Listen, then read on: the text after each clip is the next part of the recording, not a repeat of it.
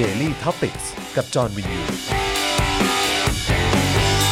สวัสดีครับ ต้อนรับทุกท่านนะครับ เข้าสู่ Daily Topics นะครับนะฮะเป็น Daily Topics Exclusive นะครับนะฮะวันนี้อยู่กับผมจอห์นวินยูนะครับในวันอ่าที่ 7 กันยายน 2564 นะครับแล้วแน่นอนครับหลายๆ คนรออยู่แล้วนะครับ พี่แขกคำปากานะครับ สวัสดีครับพี่แขกครับ อ้าวเออพี่แขกนี่ไม่ค่อยไม่ค่อยชินกับไม้แบบนี้ ปกติมีไม้ติดตัวเนาะก็เลยไม่ค่อยแบบ นะฮะ ไม่ค่อย บผ ตระหนักว่า แต่นี่เสียงชัดเจนดีครับ เสียงชัดเจนดีนะครับนะฮะแล้วก็ทักทายนะครับอ่าแล้วก็วันนี้ดูแลการไลฟ์ของเรานะครับอาจารย์แบงค์มองบนถอนในใจไปพลางๆนะครับ ออกมาแล้ว ครับผม แบบนี่แบงค์ถ่ายรูปให้พี่แขกหน่อยสิ ครับพี่แขกจะได้ลงเฟซบุ๊กว่า อ่า ตอนเนี้ยพร้อมแล้วแบบคนดูจะได้นึกขึ้นได้ อ่า ว่าวันนี้ ครับผม เป็นพี่แขกมาเด็ก ครับ ท็อปปิก ครับ ถ่ายก็แบบแบงค์อยู่ใกล้ไปหรือเปล่าเฮ้ยหรือไอโฟนกล้องกว้านพี่ไหนเอารูปมาดูสิอืมอืม ทำไมฮะ เต็มจอเหรอ ฮะ ชอบแบบชักดิ้นชัก โจ อุ้ยหนุยแบบ ก็ น่ารัก พี่แขก เน พี่แขก ได้ พี่คือจะเป็นผู้ชายคนไหนก็ตามโดยส่วนใหญ่แล้วครับ ผมว่าประมาณจะ90 90%แล้วกันครับ ก็จะถ่ายรูป ประมาณนี้แหละครับพี่แขก แกแกแกแกถอยไปตรง ไป นั้น ยืนตรงนู้นเลยนะ ถอไปตรงนั้นแล้วแกแบบ แกหักหัวไอโฟนอะเข้าหาแกเข้าใจไหมอะไรอย่างเงี้ยคือคือนี่ เออ นี่คือ เวลาเวลาถ่ายเอ่อ เวลา ขทำไง ถ่าย ฮะ รูปห้ามห้ามทำอย่างนี้ อ่าครับผม ให้หักสำหรับคนขาสั้น เออก็ และ คือ ตัวเตี้ย อ่าห้ามกดห้ามถ่ายก และ ด เราเราไม่ต้องช้อน อ่า ถ้า ครั ช้ บ อ ผ น ม อะบ้านเบี้ยวไง อ่า ถ้าช้อนแล้วบ้านเบี้ยวแต่ ครับ ขา ผม ยาว อ่า ให้เอาระดับปกติ ขอ แล้ว แค่ว่า หักหัวเข้ามานิดนึง ให้มันตั้งฉากแต่ว่าเออแบบเอ่อหัวเนี่ยเอ็นกลับมาด้าน เรา 15 นิดเดียว องศานิ นิดเดียว นิดเดียวเลย แค่15 องศา อ่ามั มันจะดูว่าเราไม่พยายามขายาว ครับผม แล้วเราก็จะสู กำลังพอดี ทีนี้รูปสวยละ อ่า ตีนไม่มีตีน คือนิ้วตีนนิ้วเท้ากูขาดหมดทุกนิ้วเลย สรุปคือกี่รอบฮะ สรุปคือกี่รอบ แล้ฮะว ถ้าเอาเท้าขาดแดง ก็ผมก็เห็นใจอาจารย์แบงค์ว่าผมก็เป็น ไม่พี่แขกก็เป็น ผม คน ก็ แข เป็ ก น พี่แขกอะสิ่งที่ได้จากการคทำแฮ รับ นด์สแตน ครับ ชาเลนจ์90 วันคืออะไรรู้ป่ะ อะไรครับ ตั้งกล้องถ่ายตัวเอง อ๋อ อะ โปรแล้วไง ตั้งกล้องถ่ายตัว เออ เองจนรู้ว่าถ้าฉันขาสั้นหรือ เออเอ มุ อ ม เออ นั้น เออ มุมนี้อง เออ ศานี้ เออ ทำยังไง เออ จะให้ดู อ่าฮะ เครียวดูเป๊ะ ฮะฮะฮะ ซึ่งถ้าไปดูของจริงอ่ะ มันจะไม่เหมือนในรูป นี่ถ้าอย่างนั้นก็ต้องมีเป็นโค้ชแขกแล้วสิครับ เออโค้ชแขกแบบวิธีตั้ง โค้ช ก แข ล้อก ง วิธีตั้งกล้องครับ ตั้งกล้องถ่ายตัวเองนะ ควรจะต้องมีนะฮะผมว่า เออ นะฮะ เพราะว่าเออคุณเคยประสบปัญหาแบบนี้ไหม เออเพราะเราต้องรู้ข้อจำกัดตัวเองไงจอนพี่อ่ะเป็นคนตัวยาว ครั ขา บ สั้นคือ ครับ สัดส่วนมันจะไม่ใช่ เออเออ ห้าสิบห้า ครั สิ บบ อะ ครับ สัดส่วน ครับ มันจะประมาณแบบเจ็ดสิบไม่อ่ะหกสิบห้า อ่า สิ อ่า บห้าอะไร อ่า เงี้ย อ่าอ่าอ่า นิดนึง ก็คล้ายๆกันนะ ผมว่าผมตัว เออเออเออ ผมตัวยาวกว่าขา เออ ไม่ ตัว รู้ ยาว งไง กว่า ไม่รู้ ขา เออค แล้ รับ วเว ผม ลานั่งคือดูสูงของ อ่า แขนยาวอะไรอย่างเงี้ย อ่าฮะ แต่พอลุกขึ้นก็เอ้า อ่า พี่ โอ ลุก เค แล้วเหรอ เป็นเป็นอีกฟิลหนึ่งเป็นอีกฟิลหนึ่งเออเพราะฉะนั้นคือเทคนิคและแท็กติกในการถ่ายรูปนี่สำคัญนะครับนะฮะก็โหวตกันเข้ามาได้นะครับว่า ใช่ ว่าจะให้แบบว่ามาอยู่ในโค้ชแขกหรือเปล่า โหวตให้สำหรับทริป เออ การถ่ายรูป ถ่ายรูปยังไงให้ดูจึ้งเออ เออ นะครับนะฮะเอ่อคุณแขกลูกนี้จึ้งมากค่ะ ลูกะฮะนี้คุณ จึ้ง เออคุณปาวลีบอกเฮลโลฟ r มเวอร์จิเนียค่ะโอ้สวัสดีนะครับนะฮะ วันนี้ก็เบาๆนะครับ คะ ผม อากาศเย็นๆ ฝนกำลังตก ฝนก็ตกลงมาเลยนะ โอ้คือ เออบ รรยากาศควรจะนอนห่มผ้าอยู่บ้านนะ ชิล ไม่ควรมี มาก ใครต้องออกมาทำงานเลย ครับผมนะฮะแต่ว่าก็เอ่อใครที่ยังนอนอยู่บนเตียงก็สามารถฟัง ใช่ เอ็กซ์คลูซีฟนะฮะเทปวันนี้ของเราก็ได้นะครับนะแล้วก็ทักทายเข้ามาสวัสดีคุณนิโรบนด้วยนะครับ เป็นเมมเบอร์ของเราด้วยคุณชัยมงคลสวัสดีครับนะฮะเอ่อคุณพนักพพันนกูลหรือเปล่านะฮะ บอกว่าสวัสดีเจ้าจากสวิสอ่าสวัสดีเจ้านะครับผมนะฮะเอ่อแม่เคยพูดว่าตัดผมแล้วจะเปลี่ยนวอร์ดโรบแล้วแม่ก็เปลี่ยนจริง ๆแม่เก๋มากนะคุณ คุณเอ็ดดี้บอกมานะครับนะฮะสวัสดีคุณสิงหชาติ คุณจูนเมคอัพด้วยนะครับอ่ะใครมาแล้วขอความกรุณานะครับ อย่างแรกเลยกดไลค์กดแชร์กันด้วยนะครับนะฮะคุณกอบเกียรติบอกว่า work from home บนเตียงเลยฮะอืมนะครับวันนี้ตื่นมาตั้งแต่ตีสามมาทำความสะอาดบ้านค่ะ คุณ โอ้ จูน ดี บอก นะ โอ้โห ฟิตมากนะครับแปลว่าต้องมีอะไรฝังอยู่ในใจแบบว่าฉันต้องลุกขึ้นมาทำความสะอาดแน่ๆเลยเนี่ย อาจจะนอนไม่หลับ เออ นะครับ ยังไม่นอนค่ะ ดูม็อบอยู่ค่ะ เมาเบียร์เบาๆ คนเดียว สามีหลับแล้วค่ะ คุณสิริบอก อ๋อ คุณสิริ อ่าโอเคครับผมนะฮะมิสเตอร์ทีคุงบอกว่าสวัสดีครับ พี่จอมพี่แขกพี่แบงค์วันนี้มาเช้ามาก ก็ไม่นะ ปกติก็มา 10 ครึ่งนะ วันนี้มาเลทด้วยซ้ำผมขออภัยนะครับอ่าแล้วก็คุณผู้ชมครับนะฮะเมื่อกี้พี่แขกลั่นระฆังแล้วนะครับนะฮะเติมพลังเข้ามาได้นะครับ ผ่านทางบัญชีกสิกรไทยนะครับ0698 975 539นะครับหรือว่าหยิบมือถือคุณขึ้นมานะครับสแกนนะฮะ QR code เติมพลังให้กับพวกเราได้ผ่านทางบัญชีธนาคารกสิกรไทยได้เลยนะครับ แล้วก็ยังสามารถสนับสนุนพวกเรานะครับ ผ่านทาง YouTube Membership ได้เลยนะครับนะฮะกดปุ่มจอยหรือสมัครได้เลยนะครับ ข้างปุ่ม subscribe นะครับแล้วก็เข้าไปเลือกแพ็กเกจในการสนับสนุนกันได้นะครับ แล้วก็อย่าลืมกดกระดิ่งนะสั่นระฆังไว้ด้วยนะครับ จะได้ตื่นทุกครั้งที่มีคลิปใหม่หรือว่ามีไลฟ์ให้คุณได้ติดตามกันนะครับ รวมถึง Facebook Supporter นะครับ นี่ไปกดได้เลยที่หน้าแรกของแฟนเพจ Daily Topics นะครับ ซึ่งเอ่อใครยังไม่ได้กดไลค์ใครยังไม่ได้กดเฟ v o r i t e ไว้ก็อย่าลืมกดด้วยนะครับนะแล้วก็ เติมพลังเออแล้วก็สนับสนุนเราแบบรายเดือนได้นะครับ ใต้ไลฟ์นี้ก็ข้างกล่องคอมเมนต์ครับ มีปุ่มสีเขียวอยู่นั่นคือปุ่มซัพพอร์เตอร์เหมือนกัน กดปุ่มนั้นได้ด้วยนะครับ แล้วก็ยังมีปุ่มดาวด้วยนะครับ ส่งดาวให้ผมก็ได้ ส่งดาวให้พี่แขกก็ได้ ส่งดาวให้อาจารย์แบงก์ก็ได้ด้วยเหมือนกันนะครับนะแล้วก็ใครอยากจะไปช้อปปิ้งกันที่สป็อคดักสโตร์ก็ไปช้อปปิ้งกันได้นะครับและใครที่ติดตามอยู่ต่างประเทศครับเมื่อสักครู่นี้ที่ทักทายพี่แขกเข้ามานะครับก็เติมพลังให้กับพวกเราได้ครับผ่านทางเพย์พานั่นเองนะครับเดี๋ยวอาจารย์แบงค์จะแปะลิงก์ไว้ให้ในช่องคอมเมนต์นะครับนะฮะคุณอรวรรณบอกว่าข้อดีของ work from home คือได้ดู Daily Topics อ๋อได้ดู Daily Topics ไปได้ด้วยอ่าคุณสิริบอกว่ารักษาสุขภาพด้วยนะคะ คุณแขกกับคุณจอนขอบคุณนะครับ เอ๊ะเราก็ได้รับของฝากจากคุณผู้ชม ค แฟ รับ นคลับใน ครับ แง่ของสุขภาพเยอะมากเนาะ ใช่ใช่ใช่ครับ ก็ ใช่ คื ครับ ล่าสุดได้แอสไพริน คุณสุพันธ์นีส่งมาให้ แล้วก็ได้ นะค วิ รับ ตามินซี ใช่ จากเยอ ครั ร บผม มัน แล้ว ถูกต้อง พี่แขกก็เพิ่งได้รับ เขาเรียกว่าอะไรนะ ยาพ่นจมูกสำหรับเอ่อกรองตัวไวรัส ๋อเหรอฮะ ที่เขากำลังฮิตกันที่อังกฤษ อ๋อเหรอฮะโอ้โห ก็คือพอเหมือนกับว่าเราพ่นเข้าไปในจมูก แล้วมันเหมือนเราใส่หน้ากากไว้ในจมูกเหมือนเป็นฟิล์ม อ๋อคล้ายๆแบบเคลือบไว้ เคลือบไว้ อ่าครับ แล้วก็เอ่อป้องกันไวรัสที่จะเข้าไปข้า จริง ใน เหรอฮะ ใช่ โอ้ เหมือนตอนนี้เขากำลังฮิตกันมากนะ ตัวนี้เอ่อที่อิสราเอลที่อังกฤษที่อะไรคือเขาจะฉีดเข้าไปในจมูก แล้วก็ค่อยใส่หน้ากาก อ๋อ คือแทนที่เราจะใส่หน้ากากสองชั้นอะ อ๋อก็คือกั้นอันนี้ไว้ข้างใน คือ โพรงจมูกเรา ฟิล์ ว่างั้น ข้ ดี ใน กว่า ไว้หมดละ อ่า แล้วก็ โอเค ปิดหน้ากากอีกทีเพื่ออา เพื่อป้องกันไอ้สิ่งที่อยู่ภายนอกอะไรอย่าง โอ้ เงี้ย นวัตกรรมเนอะ นวัตกรรมหลาย เอออ อย่าง ครับ แล้วก็ ผม มีเอ่อแฟนคลับพยายามส่ง ครับ rapid test ครับ มาจาก ครั อั บ งกฤษ ครับครับอืม ก็ได้รับเรียบร้อยแล้ โอ้ ว โห ขอบคุณมาก ครับ นะคะ ผมน่ารักที่สุดเลยเนาะ อื ม แฟนๆรายการเรานี่สนับสนุนแล้วก็คอย นอกจากจะสนับสนุนเราแล้วก็ยังคอยดูแลสุขภาพเราด้วยนะครับ แล้วเมื่อวานก็มีแฟนคลับ อีกท่านหนึ่ง คือดูรายการโค้ชแขก แล้วก็บอกว่าเออมีคนถามว่าพี่แขกใช้น้ำหอมอะไร อืม พี่แขกก็บอกว่าใช้ Chanel Number 5ซึ่ง อืม ทุกคนก็แบบผงะกันมากเลย เพราะว่ามันเป็นกลิ่นคุณยายอะไรอย่างเงี้ย มั มันเป็นกลิ่น เหรอฮะ คนแก่มาก อ้าวเหรอฮะ ๆ ชาแน อะไรลอย่าง นัมเบอร์ งี้ ฟาเนี่ยเหรอ แต่ว่า อืม แต่ว่าสำหรับคนที่ชอบน้ำหอมอะ ครับ อย่างอย่างสมมติว่าพี่แขกอะอาจจะใกล้ๆวัยใกล้ๆยายพี่แขกจะรู้สึกว่าสิ่งที่คลาสสิกที่สุด อืม สำหรับน้ำหอมผู้หญิงอะยังไงก็คือชาแนลนัมเบอร์ไฟ อืม แล้ว อืม ทีเนี้ยมีคุณผู้ชมท่านหนึ่งสะสมน้ำหอมไว้แบบ8 9 0 0 ขวด ฮะจริงเหรอฮะ แล้วก็แบบประทับใจในคำตอบพี่แขกมากอะไรอย่างเงี้ย อืม แล้วก็เลยเอาชาแนลนัมเบอร์ไฟในคอลเลกชันที่สะสมไว้ ครับ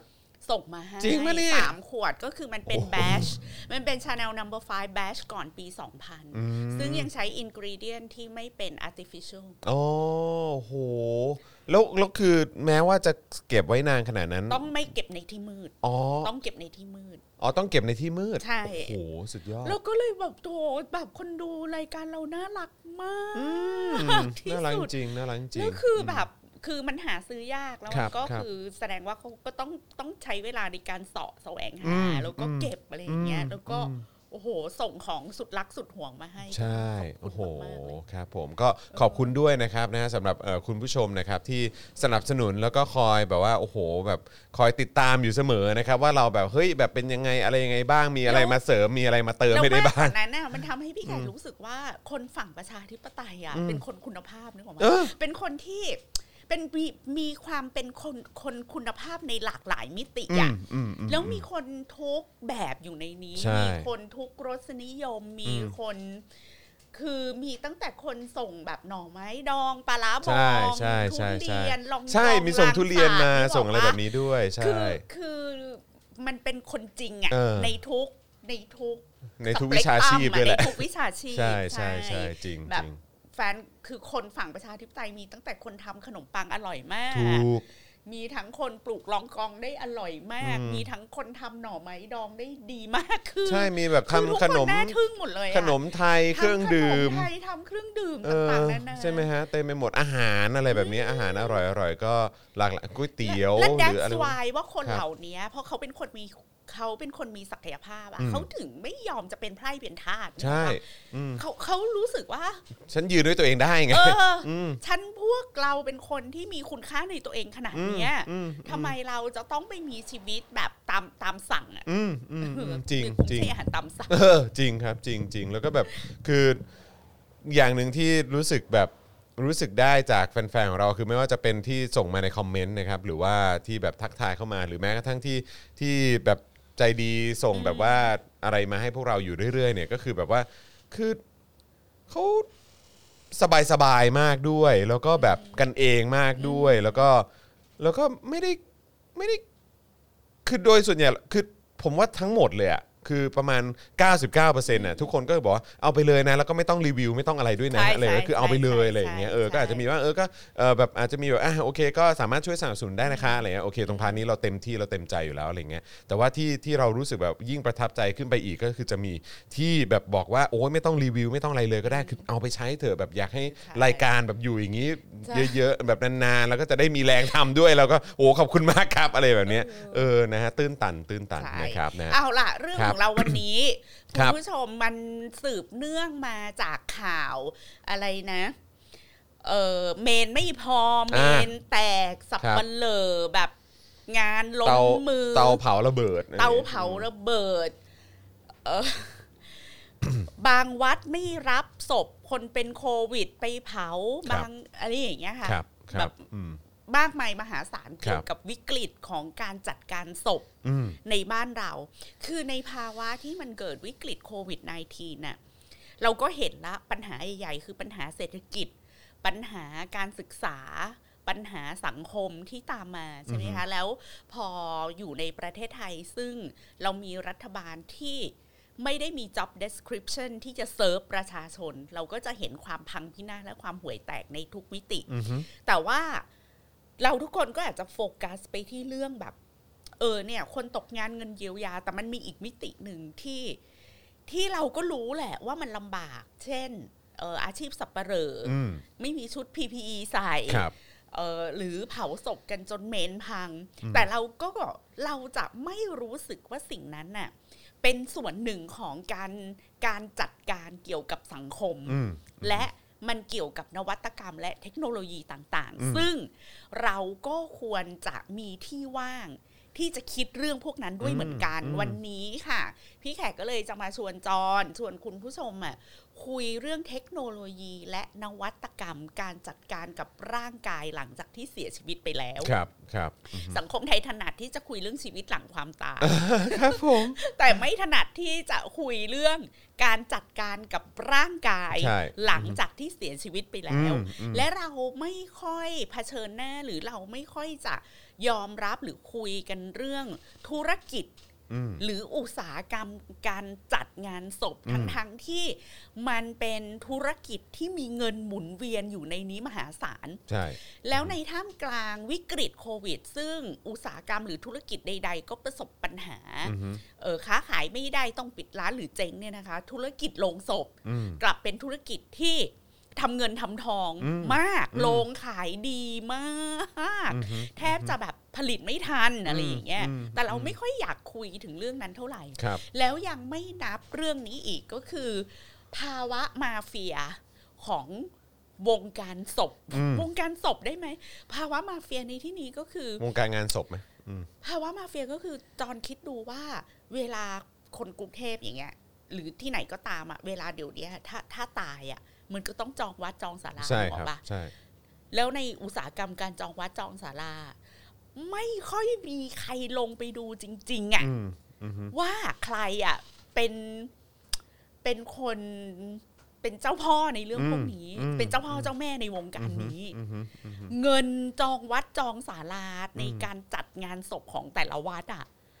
ไม่มีใครรู้นะว่าเงินหมุนเวียนเดือนละเท่าไหร่ ครับ ครับ แล้วเงินเงินเนี่ยเขาบริหารกันยังไง อืมอืมอืม มีบอร์ดในการดูแลเรื่องเงินพวกนี้ไหม อืมอืมคือเท่าที่รู้ก็เหมือนว่าเขาจะมีคณะกรรมการวัดอะไรแบบนี้ด้วยใช่ไหมฮะ ไม่รู้จอ แต่ผม ล้ว ไม่รู้ทุกที่หรือเปล่า และที่เป็น เออ คดีความระหว่างวัด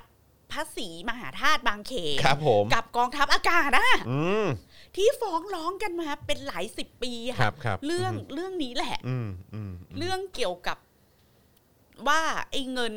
ที่ไปจัดเนี่ยเงินเกี่ยวกับการ การบริหารจัดกา การ รบริ เนี่ย หารจัดการเรื่องการศพ อื เนี่ย มอืม มันเป็นผลประโยชน์ของวัดหรือเป็นผลประโยชน์ของ กอง ก ทัพองทัพอาอาากกา ศ ศ ใช่ปะ ครับ พี่แขกไม่แน่ใจคืออ ม คือคือไม่ได้เตรียมที่จะเอา อืม ข้อมูลตรงนี้มาพูดโดยตรงอะนะคะ แต่ แต่ พอ เห ดี มือน พอดีแบบ เมื่อ แวบขึ้นมาได้ เออเหมือนสามสี่อาทิตย์ที่ผ่านมามันมีข่าวเรื่องที่เขาฟ้องร้องกั ครับผม แล้วเหมือน ครับผม แบบศาลตัดสินแล้วหรืออะไรแล้วอะไรอย่างเงี้ย มอืมอืมอืม นั่นแปลว่า เงินมันเยอะจริงๆ เงินมันเยอะแล้วมันไม่ มันไม่มีใครไป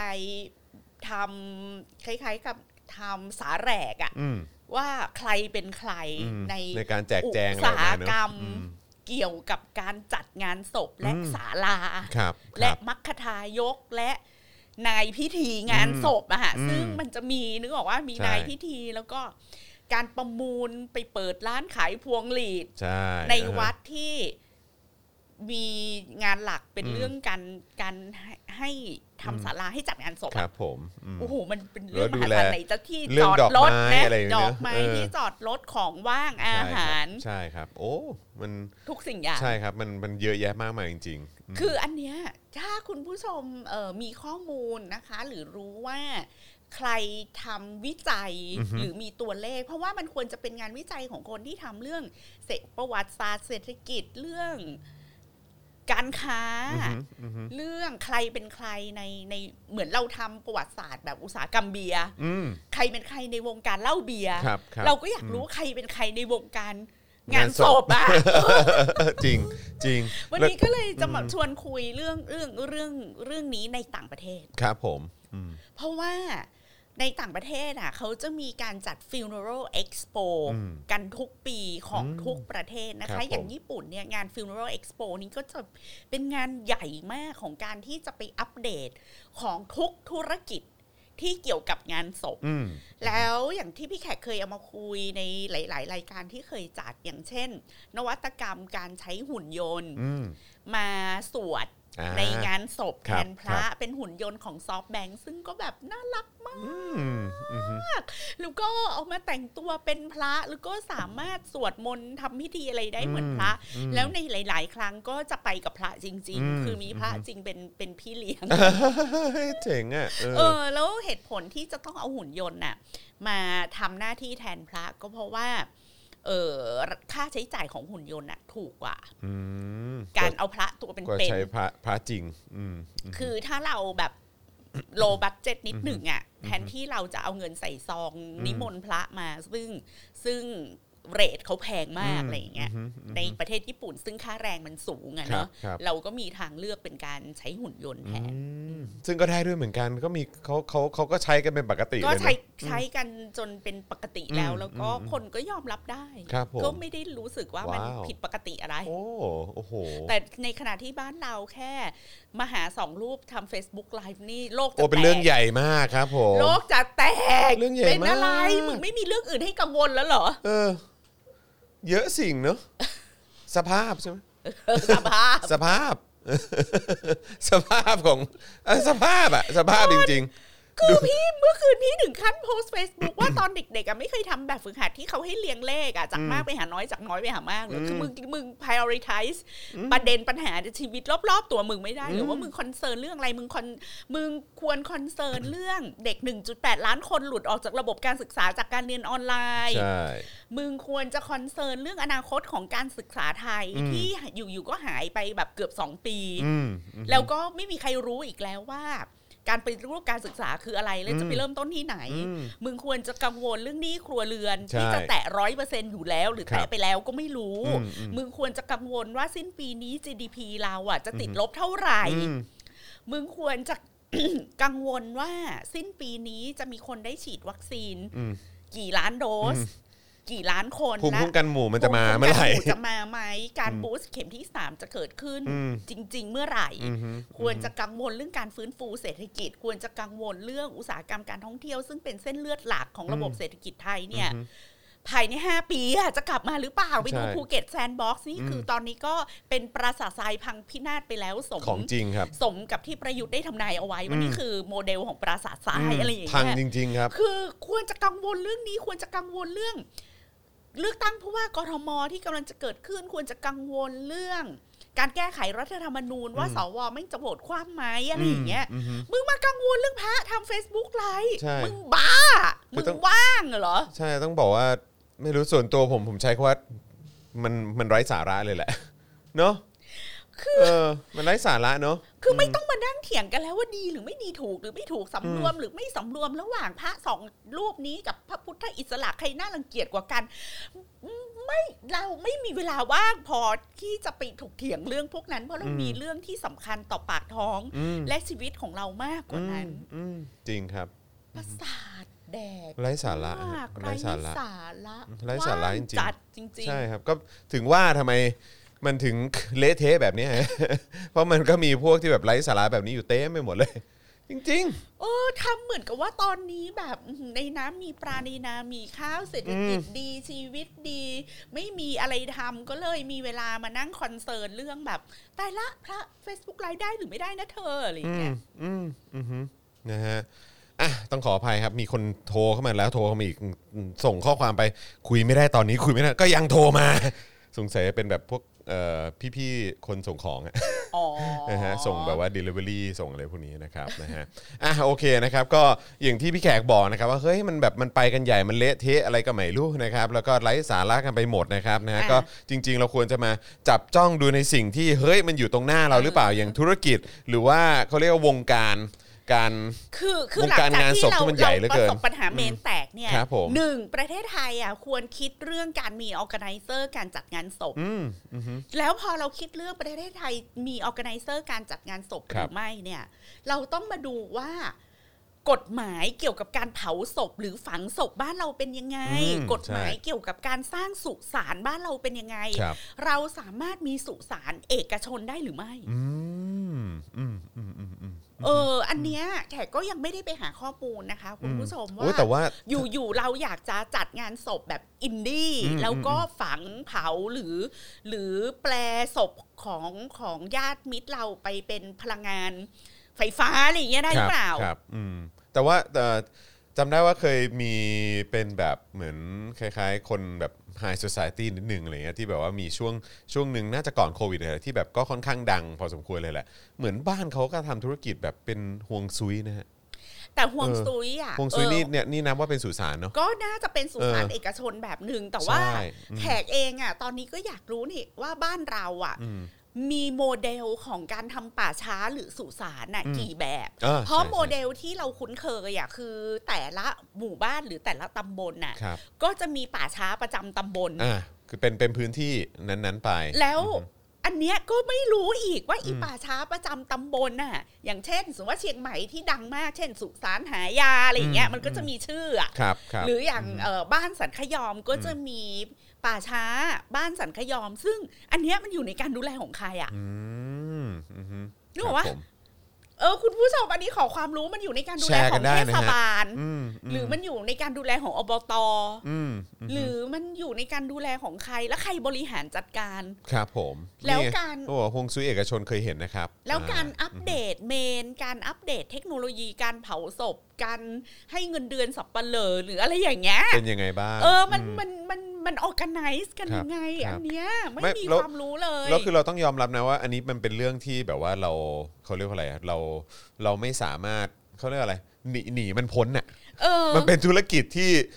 ชีวิตเราอ่ะคือแบบพอท้ายที่สุดแล้วก็ต้องก็ต้องไม่มีส่วนเกี่ยวข้องกับธุรกิจเนี่ย เข้า ใจไหมเพราะว่าคือจะอย่างไรก็ตาม แล้ว ทุกคนก็ต้องตาย แล้ว ใช่ไหม ถ้าหากว่ามันเป็น เออ ประเทศที่มีเอ่อ funeral expo อืม หรือมีการ มีงานเอกงานเอ็กซ์โปบ้านเราเรียกว่าอะไรอะ ก็เป็นเอ่อ มหกรรมเหร ม อ หากรรมมหาก เอ รร อ ม เป็นม ได้ ห ครับ กรรมนิทรรศการประจำปีเกี่ยวกับงานศพอะทุกอย่างอะมันมันจะไปอยู่ในนิทรรศการประจำปี แล้วเราก็จะได้อัปเดต อืม แล้วเราก็จะได้รู้ว่าใน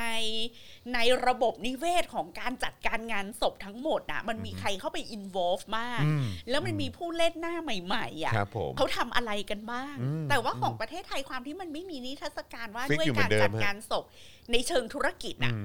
มันก็เลยเหมือนอยู่ในแดนสนธยา อืม แล้วในใน perception ของการจัดงานศพบ้านเราอะ่ะ เราก็มักจะคิดว่าหนึ่งมันเป็นเรื่องกึ่งกึ่งๆศาสนา อืม มันเป็นเรื่องที่จะต้องศักดิ์สิทธิ์นิดๆไหม อืม หรือมันเป็นเรื่องที่ไม่ควรมีใครมาพูดเรื่องเงินเงินทองทอง อืม ทั้งทางๆที่สิ่งแรกอะที่คนในบ้านทะเลาะกันเมื่อมีคนตายคือเรื่องเงิน อืมครับผม อย่างบ้านแถวบ้านพี่แขกพอมีคนตายปุ๊บอะอันดับแรกเลยก็คือ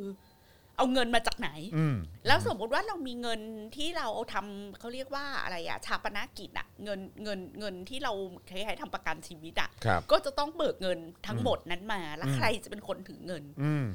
ม เออใครจะเป็นคนจัดการเรื่องอาหาร ม ใครจะเป็นคนกำหนดเมนูอาหาร ใครจะเป็นคนจ่ายตลาด ครั อะ บ ไรอย่างเงี้ย ครับครับ ใครจะเป็นคนมีอำนาจในการตัดสินใจว่าจะใช้เงินเท่าไหร่ อืมอืม แล้วณจุดเนี้ยก็จะทะเลาะกันไปแล้วยกหนึ่งก่อน อืมอืม ว่าใครจะใช้เงินยังไง อืม ดังนั้นนะสิ่งที่สำคัญที่สุดอะในการจัดการงานศพอะมันคือเรื่องเงิน แต่พอมันมันอยู่ในวัฒนธรรมแบบไทยๆอะเราจะรู้สึกว่าการพูดเรื่องเงิน เรื่องบัตเจ็ตเรื่องงบประมาณเนี่ย เป็นเรื่องไม่งาม อืม และเรื่องพวกนี้มันก็เลยเหมือนถูกกวาดไว้ในที่ลับที่มืดถูก อือฮึ ซุกไว้ใต้พรม แล้วเราก็จะพอพูดเรื่องการศพ เราก็จะคุยกันเรื่อง เราจะสะดุดดีผู้ตายอย่างไร อืม เออเราจะเอาลูกๆมาบวชหน้าศพยังไง อืม เราจะเอาคนในครอบครัวมาแสดงความกตัญญูกตะเวทิตาต่อคนที่ตายไปแล้วยังไง อืมอืม แล้วบางทีอ่ะคนสมาชิกในครอบครัวเราที่ตายเนี่ย ก็แบบเป็นคนแบบที่เราเกลียด มากนึกออกปะแล้วเราก็ต้องแซงทำไปรักมันในตอนงานศพอะไรอย่างเงี้ย เออเออเออเออเออจริง แล้วแล้วแบบใครสักคนในบ้านเราหรือใครสักคนในครอบครัวเราที่ตายเนี่ยแม่งเป็นคนที่ทำแต่เรื่องระยำตำบอลให้ครอบครัว อะ ฮะฮะ หรืออาจจะเป็นพ่อที่ abusive เป็นแม่ที่ abusive เป็นเป็นปู่ย่าตายายที่ abusive เป็น อืม ปู่ย่าตายายที่นิสัยสันดานเสียสุดๆเลยอย่างเงี้ย แม่งเกลียดกูเกลียด แล้วพองานศพก็ต้องมานั่งอ่านว่า เออนายนั้นนางนี้ เออฮะ เออมีชีวิต เออ ได้ประกอบคุณงาม เออ ความดี ตลอดชีวิตที่ผ่านมา ตลอดชีวิต เออ ที่ผ่านมา มีแต่ความเอื้อเฟื้อเผื่อแผ่ ตาที่เมตตาต่อหลานเลย ใช่ เนี่ย ใช่ คือแบบ ใช่ ไม่ไม่ค โอ อน บ วิ อ้อม ซิ่ อารีอะไรอย่างเงี้ยเออ แล้วทุกคนก็ต้องไปเฟก เ ทำอะไรอย่างนั้น ครับ นะครับ ครับเออจริงจริงจริง คือคือเพอร์เซพชันงานศพของเราอะเราจะรู้สึกว่าเราจะมีแต่เรื่องแบบนั้น แล้วมันก็ อืม กลบเกลื่อนอะไรที่มันเป็นเรื่อง practical เรื่อง อืม ที่มันควรจะเป็นฟังก์ชัน เรื่องที่มันควรจะจัดการได้อย่างมีประสิทธิภาพประหยัดเวลา หรือทำให้คนที่ยังมีชีวิตอยู่แบบแฮปปี้ อืมอืม ทุกภาคส่วนอะไรเงี้ อื ย ม มันมิตินี้ก็ถูกละเลยไปโดยสิ้นเชิง อืม อันนี้ตั้งแต่ระดับครอบครัว ไปจนถึงระดับที่พี่แขกคิดว่ามันเป็นระดับแบบมหาภาค ครับ ที่เราพูดถึงงานพูดถึงการควรจะมี funeral expo อืม ที่เราจะได้เห็นว่ามันมีผู้เล่นทางธุรกิจอะกี่ กี่กี่กี่องค์คาพยพ ครับ แล้วมันอาจจะมีจุดที่เราคาดไม่ถึงอย่างเช่น การจัดงานเอ่องานศพแบบล้านนา อืม มันจะต้องมีการจุดเอ่อพลุ อืม จุดประทัด ครับ ที่เขาเรียกว่า เออพี่แขกไม่รู้ว่าภาษาไทยเรียกว่าอะไรแต่ภาษาเหนือเขาเรียกบอกไฟไง อืม แกว่าบอกไฟช้างร้องคือจุดแล้วมันจะร้องแบบเป็นเสียงช้างร้องไห้โหัว อ๋อ หวนดังมากอะไรอย่างเงี้ย าฮะอ่าฮะ ซึ่งอันเนี้ยถ้าคนอยู่นอกวัฒนธรรมนี้ก็จะไม่รู้ว่าในอุตสาหกรรมงานศพอ่ะก็จะต้องมีผู้ผู้ประดิษฐ์อี อืม ประทัดพลุ อืม อะไรสักอย่างหนึ่ง เป็น เนี่ ค ย นที่ผลิตอันนี้ เอ ขึ้น อ มา แล้วถ้ามันมีงานเอ็กซ์โปอ่ะมันก็อาจจะมีนวัตกรรมเกี่ยวกับ ใหม่ๆ กา ขึ้ ร นมาก็ได้ เออทำอีพลุ คราวนี้ หอ ก็ ไร จะหวีดได้นานขึ้น เออ นะคะ หวีดได้งาน เอ ขึ้นห อ รือว่าหวีดเพราะขึ้น อ่าอ่า ห ฮะ วีดเป็นแบบเสียงโอเปร่าอะไรออะไรอย่างเงี้ย่างเงี้ ย ย แทนที่จะหวีดแบบเก่าๆ ออเ อ่าอย่างนี้เป็นต้นนะ รั คะ บ นี่ ผม คือสำหรับพี่แขกที่จะมาชวนคุยก็คือรู้สึกว่ามิติเหล่านี้ ม มันหายไปเพราะมิติเหล่านี้มันหายไปไอ้ไอ้สิ่งที่เกี่ยวกับนวัตกรรมหรือเทคโนโลยี หรือรสนิยม หรือมโนทัศน์ของเราที่มีต่อความตาย อือฮึ ผ่านการจัดงานศพ อืม มันก็เลยเป็นมิติที่หายไปเลย อืม จากวัฒนธรรมไทยหรือในบทสนทนาของคนไทยโดยทั่วไป ครับครับ แล้วล่าสุดอะพี่แขกก็เพิ่งแบบตัวเองทำโค้ชแขกแล้วก็ถักกระเป๋าใช่ไหมคะเราก็ไปเห็นในข่าวแบบขึ้นมาเลยในใน Facebook หรืออะไรสักอย่างว่า ที่อังกฤษอะมีเวิร์กช็อปของการทำงานฝีมือเช่นงานจักสาร อืม และหนึ่งในเวิร์กช็อปนั้นก็คือเราอะไปเรียนการจักสารเพื่อสารลงศพไว้ใส่ศพตัวเอง ฮะเหรอฮะ ก็คือเนี่ย along the way ก่อนเราจะตายเนี่ยค่ะ จอนก็ไปจักสาร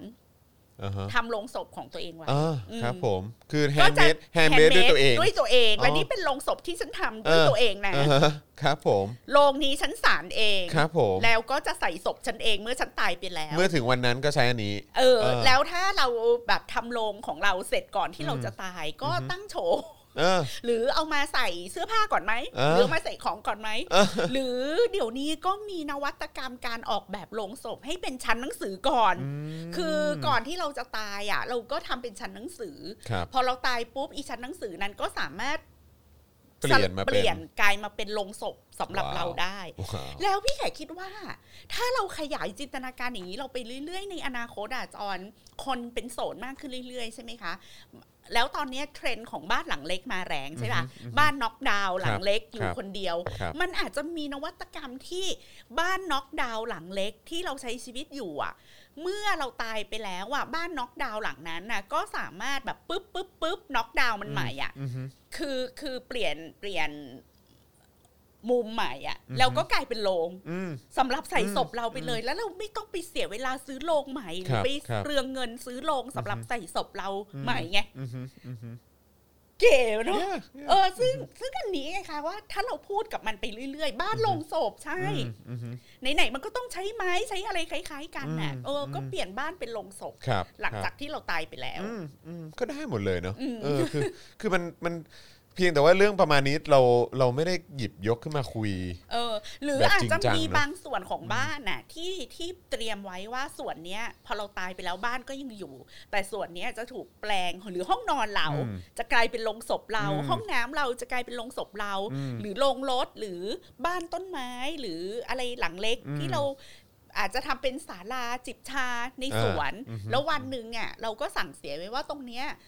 ก็ถึงเวลามันสามารถปรับแบบอะให้กลายเป็นโลงได้นะ ม อะไรอย่างเงี้ย อือฮึ มันจะสนุกมากเล อื ย อฮึ นะ อืมใช่แล้ว ใน มัน วงการ แล้ว ดีไซน์ แล้ว อะ มันมันก็จะไม่ได้แบบว่าเหมือนแบบกลายเป็นว่าในการทำงานแบบว่าเกี่ยวเกี่ยวข้องกับงานศพหรืออะไรก็ตามคือมันมันก็จะไม่ได้ถูกฟิกซ์ว่าเออจะต้องเป็นแบบโศกเศร้าแบบว่าความเขาเรียกว่าอะไรอ่ะแบบแบบเสียใจอะไรเท่านั้น อืม แบบว่ามีแต่ความระทมอะไรอย่างเงี้ยหรือว่าเออ เออ จะต้องเอะอะอะไรก็ต้องแบบเออมีพระมาสวดเท่านั้นหรืออะไรแบบเนี้ยเออคือมันมันมันมันมันยังไปได้ไกลอีกเยอะอะ มี เอ มิ อ ติที่มีความเป็นศาสนา ใช่ น้อยลง อ่า ด้ว ใช่ ย ใช่ ก็ได้ ใช่ เช่น ใช่ กันแต่ว่าทั้งหมดทั้ง ครับ มวลเนี้ยถ้าถ้าคนที่เขา prefer หรือมีสิ่งยึดเหนี่ยวทางใจเป็นศาสนา ก็ก็ ก็ ก็โอเคไง ก็โอเค ก็โอเค ซึ่งแต่ละคนก็มีเวของตัวเอง ใช่ใช่ เพราะว่า ใช่ สิ่งนี้มันก็เข้าใจได้นะครับ จอนอย่างสมมติว่าเราเป็นคริสต์แล้ววันหนึ่งถ้าคนที่เรารักตาย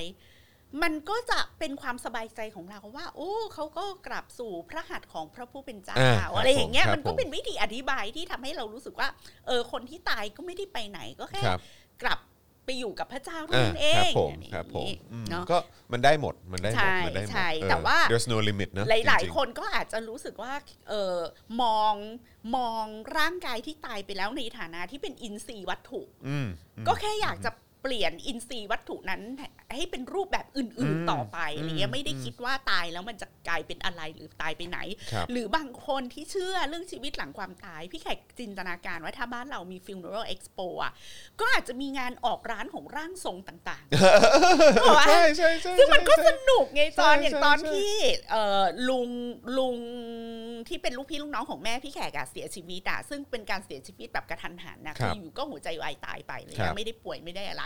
ทีนี้ความที่ตายกระทันหันเนี่ย พอจัดงานศพอะไรเสร็จอะทุกคนก็จะต้องแบบ อยากสื่อสาร ผ่าน ผม ร่างทรงว่า ครับณขณะนี้ชีวิตเธอเป็นยังไง เออ เธอโอเคไหม ข้ามภพไปแล้วเป็นไงบ้าง เออเสื้อ ม ผ้าเธอมีพอใช้ไหม จะให้เราส่งอะไรไปให้อีกไหม แล้วหนึ่งในคำถามนั้น คือนี่เพิ่งเผาศพเลยนะ ก็แบบ เออ ถ้าฉันจะมีผัวใหม่เนี่ย เธอเธอโอเคไหมอะไรอย่าง เอ้ เงี้ ย ย จริงไหมเนี่ย ก็ถามผ่านร่างทรง เออเออเออ ร่างทรงก็แบบว่า โอ้สบายมากเลย เออ เธอควรจะมีชีวิตที่มีความสุข เออ แล้วพี่แขกอะคิดว่ามันก็เป็นอุบายของ เออ คนโบราณนึกออกไหม ครับ ที่ ที่แบบเออ ฉันแค่อยากยืมปากใครสักคนมาอนุญาตอะ อ่า ว่าเธอมีผัวใหม่ได้นะอะไร คอนเฟิร์มแล้วนะ คอนเฟิร์คอนมเฟิร์มให้ จะได้ไม่มีความรู้สึก เอ ผิด อ มัน เอ ก็ อ เป็นการเยียวยาทาง ก็อีก มั รูปแบบหนึ่ง อี ไง กฟังก์ชันหนึ่งแค่ ใช่ จิตแพทย์อะ ใช่ แต่มัน ใช่ ไม่ได้มาในรูปของจิตแพทย์ไงว่า โอ้โหเขาตายไปแล้วนะ อ่าฮะ ชีวิตที่เหลืออยู่มันเป็นของเรา ดังนั้นถ้าเราอยากจะมีคนรักใหม่ มันไม่มีอะไรผิดไม่ต้องรู้สึกผิดนะคะถ้าเป็นจิตแพทย์ก็จะพูดแบบนี้ใช่ไหม อ่าฮะ แต่ร่างทรงก็ง่ายกว่านั้นอ๋อผัวเธอแบบอ๋อผัวเธอมาทรงมามา เออ ตอนนี้สุดแล้วฉันเป็นผัวเธออยู่ เอ นะ อ แล้วก็ เออ ฉันรับรู้ทุกอย่าง เอ ก็ อ แบบ เออ go on move เออ on เออเออเออเออเออเออเออมันแบบ มันก็เป็นการจัดการเรื่อง mental health ที่แบบ practical มากอะ เรื่องร่างทรงนี่ผมไม่ได้คิดเลยนะเนี่ย แต่ว่าพอพูดว่าเออจริงด้วยมันต้องมีอะไรแบบนี้ มัน นะ จะปลดล็อกคือสำหรับพี่แขกซึ่งโตมาในวัฒนธรรมที่เข้าทรง ครับอือฮึ เข้าทรงแบบชาวเหนือเนี่ยค่ะ จะเราไปค่ะเราไปฟังหรือไปฟังบทสนทนาไอ้ผ่านร่างทรงเนี่ย พี่แขกแบบรู้เลยว่าอ๋อเราก็แค่อยากยืมปากใครสักคนนะ อืม มาบอกว่าในสิ่งที่เราอยากทำอ่ะ อืม คนไทยก็อนุญาตให้เราทำนะจบ อืมอืมเออเรื่องนี้เรื่องนี้ไม่ได้คิดเลย แต่ว่าถ้ามีเป็นเอ่อ funeral expo ในประเทศไทยควรจะมี พี่ อัน ว่า นี้ ต้องมีการออกร้าน เพ ข ราะ อ ว่าง มัน ร่างทรง มันจะต้องมีตั้งแต่เริ่มต้นไปจนถึงแบบปิดจ็อบอะฮะ เออปิด เอ จ็ อ อบ คือมันมันมันต้อง แล้วก็ ครบทุกทุกวง แล้ว มันต้องครบวงจร ร่างทรง เออ ไหนแบบเป๊ะสุดอ่ะ เออ ทำเสียงเหมือนสุ อ่า ดอะไร อย่างเงี้ย หรือว่าแบบเออแบบมีวิธีการแบบว่าอธิบายอะไรต่าง เออ ๆ ที่แบบว่า เออแบบนะ แล้วมันก็ ไรซึ่งข้อสงสัย แล้วมันก็จะแข่งกันด้วยว่าบ้านของร่างทรงไหนที่เข้าไปแล้วมันเพรสเซนต์อ่ะ อ่า แบบแบบมีที่นั่งรอเหมือนเราไปคลินิกอ่ะ ครับผม นั่งรอแล้วไม่เบื่อ อ่า นั่งสบาย มีสวนให้นั่งสวยๆอะไรอย่างเงี้ย เออ มีครบฮะมีคเอร อบ มีครบเฟรนลี่ มีเวลคัมดริงอะไร เอ อย่า อ งเงี้ ย ใช่มันมันมันแบบมันมันได้หมดเลยนะครับ แล้วก็ต้องสู้ราคากัน เออ ม นี่คุณบิ๊กบอกว่าเออไม่ยังไม่อยากคิดเรื่องความตายเลยครับ ยังอยากไปท่องเที่ยวในโลกนี้อีกเยอะ แต่ว่ามันเป็นเรื่องที่เราก็หนีไม่พ้นนะเออ เป็นเรื่องราวที่เราต้องเจอใช่ ไม่แต่ว่า เออ การที่เราคิดเรื่องความตายมันไม่ได้แปลว่าเราจะตายวันนี้วันพรุ่ง ใช่ นี้ไง ใช่ เออ อันนี้ก็เป็นเรื่องสังคมไทยอีก ม ก็คืออย่างเมื่อก่อนนะบ้านพี่แขกอะห้ามใส่ชุดดำในชีวิตประจำวัน อ๋อเหรอ เพราะว่า ฮะ มันเป็นลาง อ๋อมัน เดี๋ยว ไม่ มัน ดี จะทำให้มีคนตาย เออ แล้วก็ห้ามพูดเรื่องความตาย เพราะมันเหมือนแช่งตัวเอง อ่าอ่าอ่าอ่า อะไรอย่างเงี้ยคนไทยก็อาจจะถือเคล็ดก็เลยไม่ค่อยมีใครอยากพูดเรื่องงานศพ ครับ หรือพูดเรื่องความตายแบบ ครับ ชิวๆอ่ะ อืม หรือพูดในฐานะที่มันเป็นบิสเนสหนึ่ง ใช่เพราะมันเหมือนแบบถ้าหยิบยกเรื่องนี้ เหมื ขึ้ อน นมา พูด เดี๋ยว แล้วแบบ เดี๋ยว เป็น เดี๋ยว เป็นกาล เป็น กิ ลางนะ เป็นลาง เออใช่ หรือ ใช่ เธอแช่งฉันฉันแช่งเธอหรือเปล่า ใช่พูดถึงคนนั้นพูดถึงคนนี้พูดถึงตัวเราเองก็เป็น เออ การแช่งตัวเองหรือเปล่า หรือว่าเออพูดถึง แล้ว อะไร แล้วเวลาไปบอกให้พ่อแม่ทำพินัยกรรมอ่ะ เธอคิดว่าฉันจะตายแล้วใช่ หรือบางคนว่าการทำพินัยกรรมคือการแช่งตัวเอง ใช่หรือว่าไอ้ทำ living view อะไรอย่างเงี้ยเนอะเอ เออ ออะไรอย่างเงี้ยก็แบบ โอ้โห ซึ่งจริง ๆ แล้วอ่ะมันไม่ มันคือการเตรียมการ มันคือการเตรียมการแล้ว เท่า มัน นั้น ไม่ เอง มันไม่เสียหายนะคะ ใช่ ที่เราจะเตรียมเรื่องพวกนี้ไว้ให้ proper ค อ่ะ รับครับ แล้วแล้วมันจะเป็นการดีและสะดวกสบาย อืม แก่คนที่ยังอยู่รวมทั้ง อืม ตัวเราก่อนตายเราก็จะได้ไม่ต้องกังวล ครับ อืม หรืออันนี้อาจจะเป็นวิธีคิดแบบ OCD นะ ก็รู้สึกว่าแบบอุ้ยอยากทำทุกอย่างมันเรียบร้อยเป๊ะอะไรอย่างเงี้ย ก็ไม่แน่ก็แล้วแต่แต่ว่ามันมันย่อมดีกว่าเสมอถ้าเรามีการเตรียมพร้อม อ่า ครับ นะคะ เออและ ทีนี้ และคิดไว้ก่อนนิดนึง อ่ะทีนี้สิ่งที่มันเป็นประเด็น ครับ ในช่วงโควิดอะก็คือ new normal ของงานศพ ครับ นะคะ อือหือ ก็มีบทความในเว็บไซต์ที่ชื่ออ่า death goes ดิจิตอล digital อ่าครับ อืม ผม ก็กำลังพูดถึงการปรับตัวของอุตสาหกรรมงานศพ ครับ ในโลกยุคโควิด ก็อย่างที่บอกว่าพอเป็นโควิดอ่ะ อย่างบ้านเราเดี๋ยวเนี้ยเวลาเราไปงานสวดศพอ่ะจอนคือ 5 นาทีเสร็จแล้วอ่ะ ใช่ใช่ เพราะว่า ใช่ ต้องเว้นระยะห่างต้องย่นระยะเวลา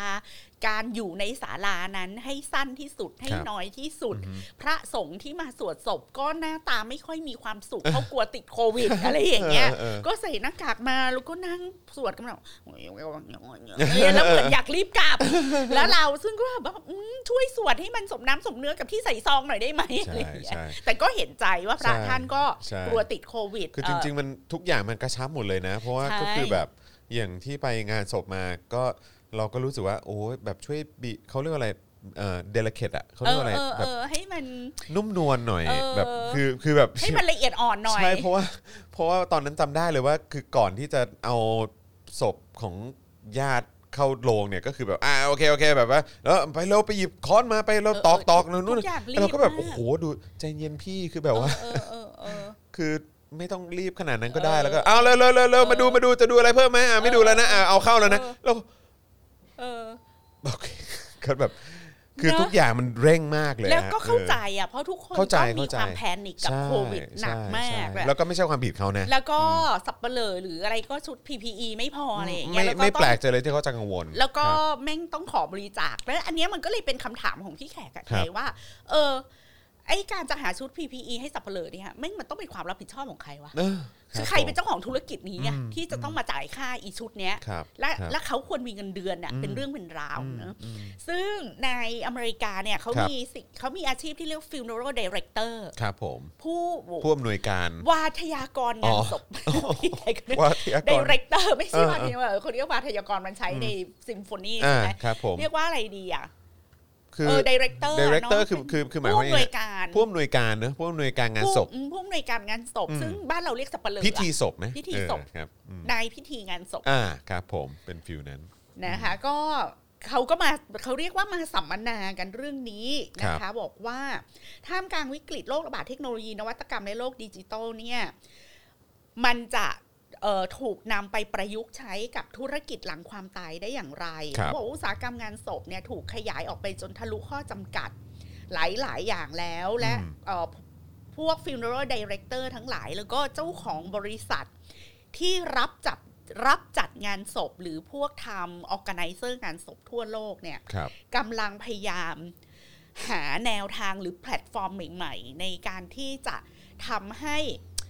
ความแฟบูลัสของงานศพ หรือความหมายของงานศพในแง่ของการเป็น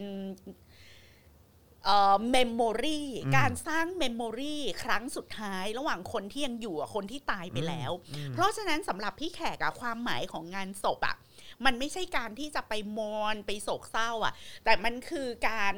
เก็บความทรงจำดีๆเนาะ เอออก่อนที่เราจะดีพาร์ตอะ ใช่ก่อนที่ เออ เราจะแยกจากกั ก่อนที่เราจะแยกจากกันมันก็เหมือนเรามาปาร์ตี้หรือ ใช่ มาชุมนุมกัน ใช่ อีกสักครั้งห ใช่ นึ่ง ใช่ มา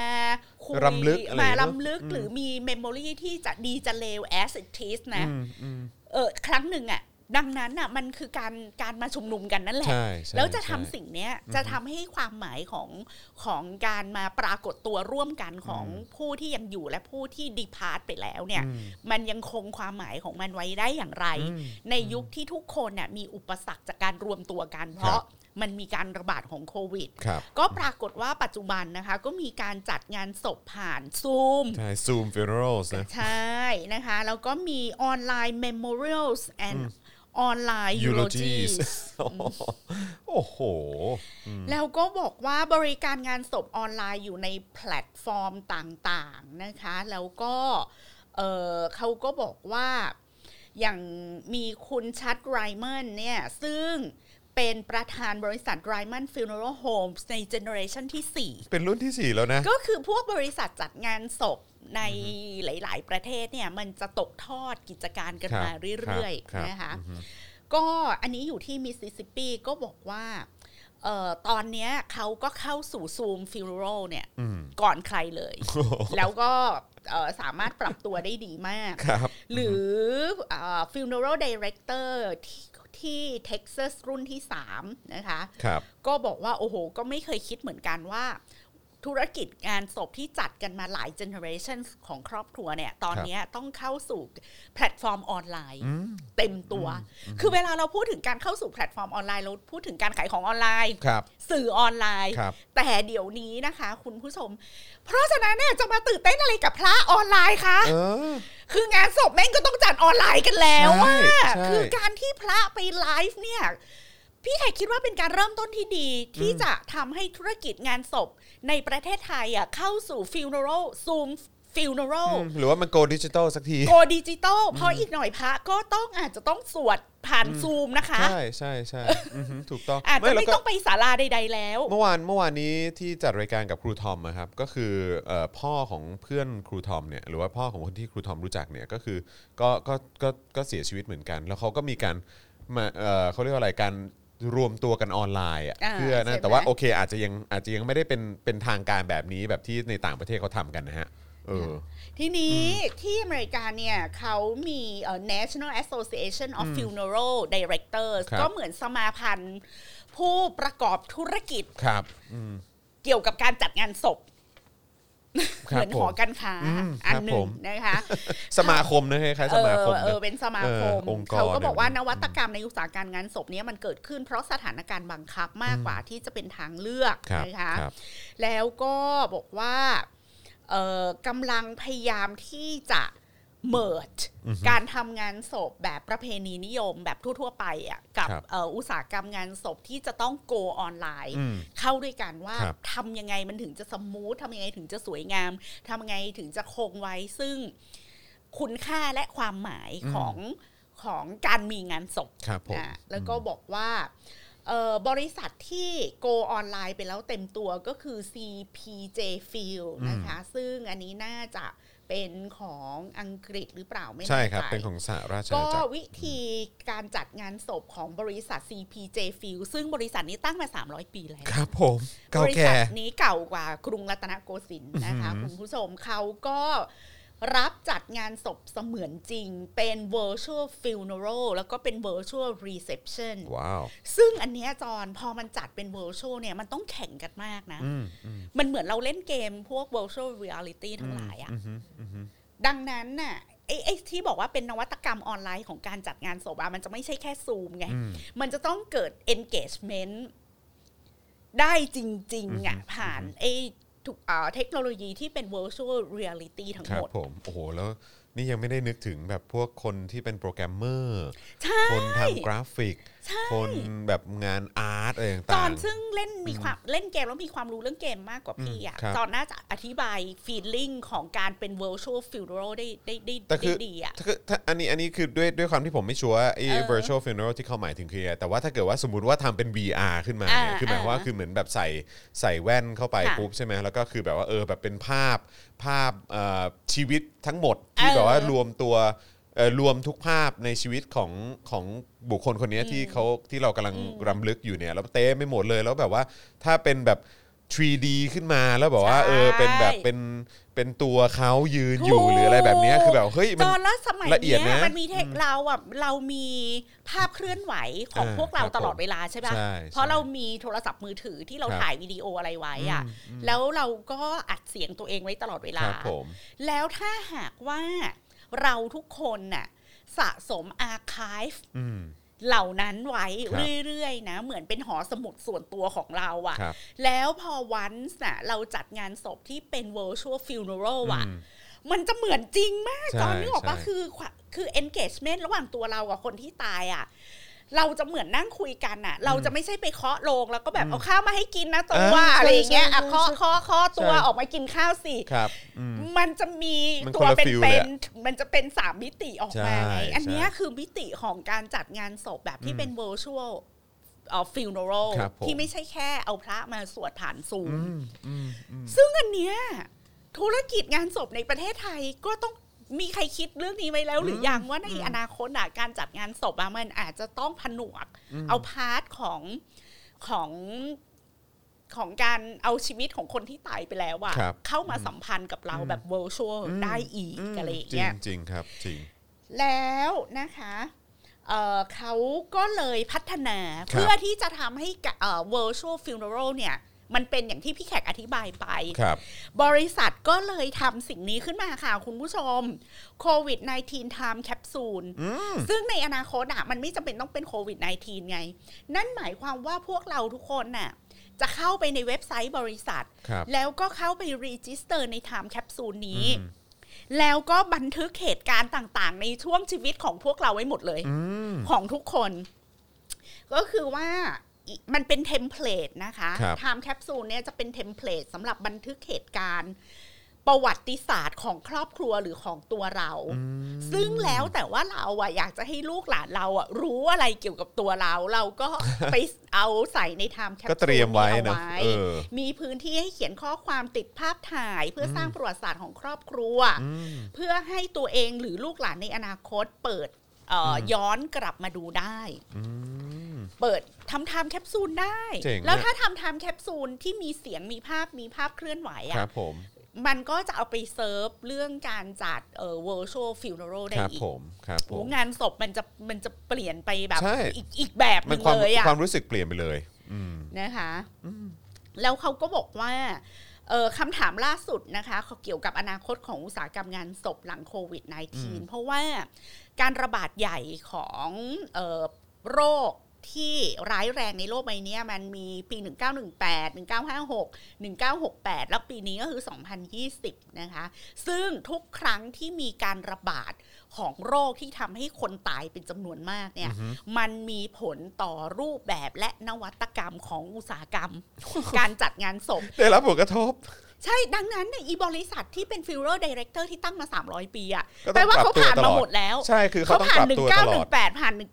1956 คือ ผ่านไข้รากศาสตร์ผ่าน เอออ อะไรมาหมด ใช่ แล้วอะ ใช่ ผ่านกา เจ ลา อ โรคอะไร เจ ผ่าน อมา ไข้ หม ห ด วัด แล้ว ใหญ่ผ่านไข้หวัดสเปนมาหมดแล้วล่ะ ดังนั้นเนี่ยเจอโควิดเนี่ยอีบริษัทงานศพพวกเนี้ยที่อยู่มา 300 ปี อ่า อะ ฮะ เขาก็แบบก็ก็ก็แค่ปรับตัว ก็รู้ว่าต้อง ห ปรับตัว หานวัตกรรม ใช่ ใหม่ๆมารอ ใช่ งรับ ใช่ใช่ว้าว เจ๋งเนาะ ค่ะแล้วเขาก็มีคำถามที่น่าสนใจนะคะ อย่างเช่น funeral director จะดำจะมีต่อไปหรือเพิ่มขึ้น หรือจะถูกทดเขาเรียกว่าถูกทดแทนจากไอ้เทคโนโลยีดิจิตอลเหมือนหลาย ๆ อาชีพอะจอนคือถ้าสมมติว่าเราทำเทมเพลตเองได้ เราทำทุกคนสามารถเป็นเจ้าของมือถือหรือเจ้าของอุปกรณ์อย่างเงี้ยคอมพิวเตอร์ต่าง ๆอะ ครับ จอนก็อาจจะไม่ต้องใช้ funeral director ไง อืม จอนก็ทำเองได้ ครับผม ทำ virtual funeral ของตัวเอ เอง อ ได้ เออ เอ คือ ออั เต น รียม เนี้ย ไว้เซต จะ ไว้ ทำให้ ของ อา เราเอ ชีพ งก็ได้ funeral director เนี่ย ต้อง อืม ต้องต้องแตกอะ อืม คือหมายความว่าอาจจะต้องปรับบทบาทไปทำอย่างอื่น ครับผม ที่ไม่ใช่ funeral director แบบเก่า อืม ๆนะคะ อืม การสนับสนุนและการฝึกอบรมผู้จัดงานศพเนี่ย จะต้องทำให้เหมือนเป็นบุคลากรทางการแพทย์ด้วยหรือเปล่า อืม อ่าคือเราพูดว่าสับปะเหลอเนี่ยมันห่างไกลจากการเป็นหมอหรือพยาบาลมากอะแต่ท้ายที่สุดแล้วอะในอนาคตอะคนที่จะเป็นสับปะเหลออะอาจจะต้องถูกเทรนมาเหมือนหมอเหมือนพยาบาลอะ อืมอืม ใกล้เคียงกันนะ อืม อ่า อืม คุณผู้ชมถ้ารู้สึกว่าคิดได้อะไรใหม่ ๆ นะคะ ครับ ก็อย่าลืม เติมพลังเข้ามาด้วยนะครับ เติมพลังเข้ามา อะ ด้ว ไร ยนะค คะ รับ เพิ่งสามเปอร์เซ็นต์คนที่ชอบให้เราคุยเรื่องงาน ต้องเติมพลังฮะ ตอนนี้เอ่อมีคนเข้ามาดูเยอะอยู่นะฮะ การ คบผม ฝึกอบรมเกี่ยวกับระบบดิจิตอล อือฮึ จะเป็นเอ่อกุญแจสำคัญสำหรับการประกอบ ธุรกิจเออแกไนเซอร์งานศพหรือไม่ อืมอืม คือเมื่อก่อนเราคิดว่าเอ่ออุตสาหกรรม ถ้าเราจะเปิดบริษัทรับจัดงานศพ เราต้องรู้เรื่องดอกไม้ รู้เรื่องเสื้อผ้า รู้เรื่องโรงจำปาต่างจากโรงอะไรอย่าง อ่า อื่นหรือ ครับ ไง ผม อะ ครับผม แต่ตอนเนี้ยคนที่จะมาทำธุรกิจเอ่อออแกไนเซอร์งานศพอะจะต้องเป็นโปรแกรมเมอร์หรือเปล่า อ่า เอ่ ครั อบ ผม อาจจะต้องมีมิติของ ใช่ คอมพิวเตอร์มาก อื ขึ้น มใช่ นะคะ ใช่ใช่อือฮึ การเผาศพโดยตรงจะดำเนินต่อไปหรือไม่ในอนาคต กรรมการงานศพแบบดั้งเดิมจะต้องปรับตัวอย่าง ไร งานศพจะคล้ายๆ กับงานแต่งงานหรือไม่หลังการชาปนกิจโดยตรง พิธีศพจะเริ่มขึ้นตามสถานที่และที่ต่างๆ คนที่จะใช้นวัตกรรมการออกแบบการจัดงานศพหลังโควิด -19 เนี่ยจะต้องจะต้องปรับรูปแบบของงานศพทั้งหมดอย่างไรนะคะ อืม แล้วบอกว่าแต่ที่แน่ ๆ คือภูมิทัศน์ของอุตสาหกรรมงานศพมันจะเปลี่ยนแปลงไปตลอดกาล ถูกต้อง มันจะไม่มีวันเหมือนเดิม ถ้า ครับ เราได้ก้าวเข้าสู่ เอ่อการดิจิทัลไลซ์ อืม พิธีศพเสียแล้ว อืม และนี่ค่ะเอ่ออย่างผู้จัดการฝ่าย consumer practice แห่งบริษัทที่ปรึกษาและการจัดการระดับโลกนะคะ ก็บอกว่าถ้าคิดถึงการเปลี่ยนแปลงในระยะยาว มันก็คือการโกดิจิตอลนั่นเอง ใช่แล้วเป็นการเร่ง เลย ใช่ เป็นการเร่งคือ คือเราคือเราหนีไม่พ้นเนี่ยเราก็ต้องเข้าสู่ความเป็นดิจิทัล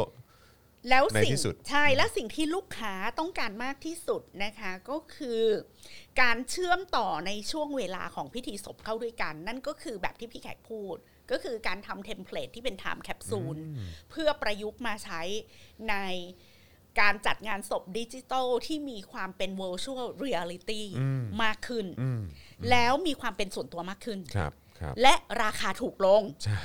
นี่คือสิ่งที่ลูกค้า อืม จะต้องการในอนาคต และการแข่งขันในตลาดก็จะ อืม เฟียสขึ้น ใช่ใช่ใช่ แล้วถาม โอ้ ว่า นี่ ประ เขา เท ไป ศกันไทยไกล อยู่ เน ต อะ รงไหน ประเทศไทยอยู่ตรงไหนของการจัดงานศพแบบนี้คะ ประเทศไทยเราเรามีเรามีเขาเรียกเพลเยอร์อยู่แค่ไม่กี่ เพลเยอร์เท่านั้น อ่ะ เออแล้วก็ก็คือแบบก็คงไม่ได้แข่งขันกันขนาดนั้นมั้งจอนว่าเนาะ เพราะ แสดงว่ามันต้องมีการผูกขาดอะไร จ บา อง น อย่าง ก็ อยู่ กำลัง ปะ รู้สึกว่ามันต้องมีการผูกขาดอะไร มัน อ ถึง ยู่ ไม่ แน่ มี ๆเล น ย วัตกรรมอะไรสนุกสนุกๆเกี่ยวกับ เออ การจัดงานศพเลยอ่ะ ผมไม่รู้ว่าคือมันใช่ป่ะคือแบบว่าคือถ้าเกิดจะเผาศพหรืออะไรก็ตามก็ต้องเผาที่วัดอย่างเดียวหรืออะไรแบบเนี้ยใช่ไหมคือ ผมว่ามันมันมีรายละเอียดอะไรพวกนี้ด้วยนะเออนะครับที่บางทีเราต้องคิดด้วยว่าเออมันมีเรื่องของกฎหมายบ้ เรา น ต้อง ม ไป เกี่ยว หา ข้องหรือ ค เป น ล่า คุยแล้วล่ะ ใช่ คนวงใน ใช่ วงในตั้งแต่สับปะเหรอ ครับ หรือผู้จัดการสุสานป่าช้า อืม ต่างๆ อื อ่ะ ม น่าจะสามารถให้คำตอบกับเราได้ นั่นน่ะสิครับ โอนแล้วจ้า ขอบคุณ อ่าม มากนะคะ ครับ คือตายละพี่แขกอ่ะ จะถูกปลด นะคะ ถ้าเกิดยอดโอนมันอยู่ที่สามเปอร์เซ็นต์ ต้องเติม จะไม่ เข้ามา ได้ นะ มาแล้วนะ ต้องเติมเข้ามานะ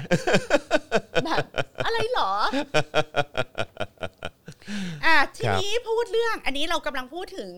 การจัดงานศพที่เอ่อกำลังจะคืบคลานสู่ funeral on site อืม เป็น funeral online ครับ และมีความเป็น virtual reality มากขึ้น ครับผม และต้องอาศัยสิ่งที่เรียกว่าเอ่อเป็นเทมเพลตของ time capsule อืม ต่าง อืม ๆ อันนั้นคือนวัตกรรมการจัดงานศพอะจะ ค ไม่ รับ ใช่การเดินไปที่สารวัตรแบบ ครับ เดิมอีกต่อไปแล้ว อันนี้ ครับ หมายถึงที่ทั่วโลกเขากำลังจะมุ่งหน้าไปกันนะคะ ทีนี้พอจบเรื่องพิธีแล้วมาถึงเรื่องโลงค่ะจอห์น ครับผมโอ้ครับผม จอห์นเคยเห็นโลงอะไรสนุกๆที่บ้านเราไหมคะ เอ่อของที่บ้านเราจำจำจอนมั่นใจว่าจอนไม่เคยเห็นนะเออแต่ว่าก็คือเคยเห็นแบบในต่างประเทศอะไรแบบนี้ที่แบบว่าเออแบบทำโลงศพเป็นรูปรถทำโลงศพเป็น ยานอวกาศ ยานอวกาศ หรือว่าเออแบบโลงแก้วโลงอะไรมีเต็มไม่หมดนะฮะม คือในโลกใบเนี้ยนวัตกรรมเกี่ยวกับโลงศพก็มีแบบเยอะมากมหาศาล อืม หรือบางคนก็ทำโลงเป็นแบบลายซูเปอร์ฮีโร่ อะไร ที่ตัวเอง อย่างเงี้ย ชอบ ใช่ นะคะ ใช่ ซึ่ง ใช่ ซึ่งมันมันสนุกมาก ครับผม แล้วเราทุกคนสามารถดีไซน์โลงศพของตัวเองไว้ล่วงหน้า อือฮึ ซึ่งในเมืองไทยดูเหมือนไม่มีอุตสาหกรรมทางนี้เพื่อรองรับ อืม ความต้องการของ อืม ตลาดอันนี้เลย แล้วพี่ไข่ก็ไม่แน่ใจว่า มันมีความต้องการของตลาด อืม เรื่องนี้อยู่หรือเปล่า ครับผม ทีนี้มาดูเรื่องเออความสนุกสนานเกี่ยวกับโลงศพนะคะ ในเอ่อเว็บไซต์ Trend Trend Hunter เทรนฮันเตอร์ด้วย เขาบอกว่าโรงเอ่อโรงศพนะคะ เขารวบรวมไอเดียที่น่าสนใจเกี่ยวกับโรงศพไว้ใน อืม trendhunter.com ครับ แล้วบอกว่าปัจจุบันเนี่ยนวัตกรรมงานศพมีการเฉลิมฉลองความตายทุกรูปแบบ อืม มีตั้งแต่โรงศพที่ได้แรงบันดาลใจจาก iPhone ไป อ่า จนถึงโรงศพรูปเบอร์เกอร์ เออเป็นเป็นกล่องเบอร์เกอร์ ชอบกินเบอร์เกอร์มาก ถ้าฉันตายลงไปอะช่วยเอาฉันยัดไว้ในโรงรูปเบอร์เกอร์ฉันจะมีชีวิตอยู่กับเบอร์เกอร์ตลอดไป คืออยากรู้เลยว่ายี่ห้อไหน อยากรู้ว่าแบรนด์ไหน ต้องไปดูในเอ่อเทรนด์เตอร์ ตัว M ยักษ์หรือว่าเป็นตัวเป็นตัวแบบว่าเบอร์เกอร์คิงฮะ อยากรู้เหมือนกัน ของความหมายที่ซ่อนอ เอยู่ อ ในการตลาดแนวนี้ก็คือผู้บริโภคยุคใหม่เนี่ยกำลังมองหาสินค้าที่ แสดงออกซึ่งรสนิยมหรือราย ตัว ละเอี ต ยด น ที่ ไง เป็นของตัวตนของ ใช่เรา ใช่ เออ ดังนั้นนะคะ ครับ เอ่อบริษัททำโลงศพในประเทศไทยอ่ะควรจะทำเทเลเมด อ่า ให้ลูกค้าได้แล้ว เออยังไงอันนี้ฝากถึงสุริยาหีบศพด้วย สุริยาหีบศพนะคะ แต่ไม่แน่เขาอาจจะทำอยู่แล้วก็ได้นะ ใครจะ ห ไป รือ รู้ เราอาจจะทำหีบศพรูปพริตตี้ที่เราชอบใช่แล้วเข้าไปนอนในนั้น แปะ แบบว่ามีแบบว่าเป็นนะ เออทำเป็นแบบเพ้นท์ทำเป็นอะไร เออ พวกนี้ ไม่ ได้ ต้องเพจทำเป็นทรงมันเลย เอาทำเป็นทรงนั้นเลย แวทำป็รูปผู้หญิงเลยอะไรอย่างเงี้ยแล้วเปิดได้เปิดปิด เหมือน ได้ เหมือนอารมณ์แบบว่าที่เขาทำเป็นแบบเหมือนหีบศพมัมมี่อะไรอย่างเงี้ยเนอะที่แบบว่า ก็ เป็น เหมือนหีบศพรูปเบอร์เกอร์ เออเออเออ ทำหีบศพรูปพริตตี้ที่เราชอบได้ ซึ่งไม่แน่ก็อาจจะ ไรย่งเงี้ย มีการแบบว่ารวบรวมไว้แบบทำด้วยนวัตกรรม 3D printing อะไรอย่างเงี้ยก็ได้เนอะเอ เออ อใช่ไหม 3D printing ก็ทำออกมาได้ เออ แบบมีประมาณ 50 ดีไซน์ที่เขารวบรวมมา เจ๋งอะเออ มีลงศพดีไซน์เป็นรูปโทรศัพท์มือถือตั้งแต่ iPhone ไปจนถึงโนเกียรุ่นคลาสสิก ไปแบบเป็น อ่านี่ blackberry อะไรไหมฮะเออ ลงศพ มือถือ รูป กระติกน้ำ ลำโพงเครื่องเล่น เสียงโลงศพสกรีนธงทีมกีฬาทีมโปร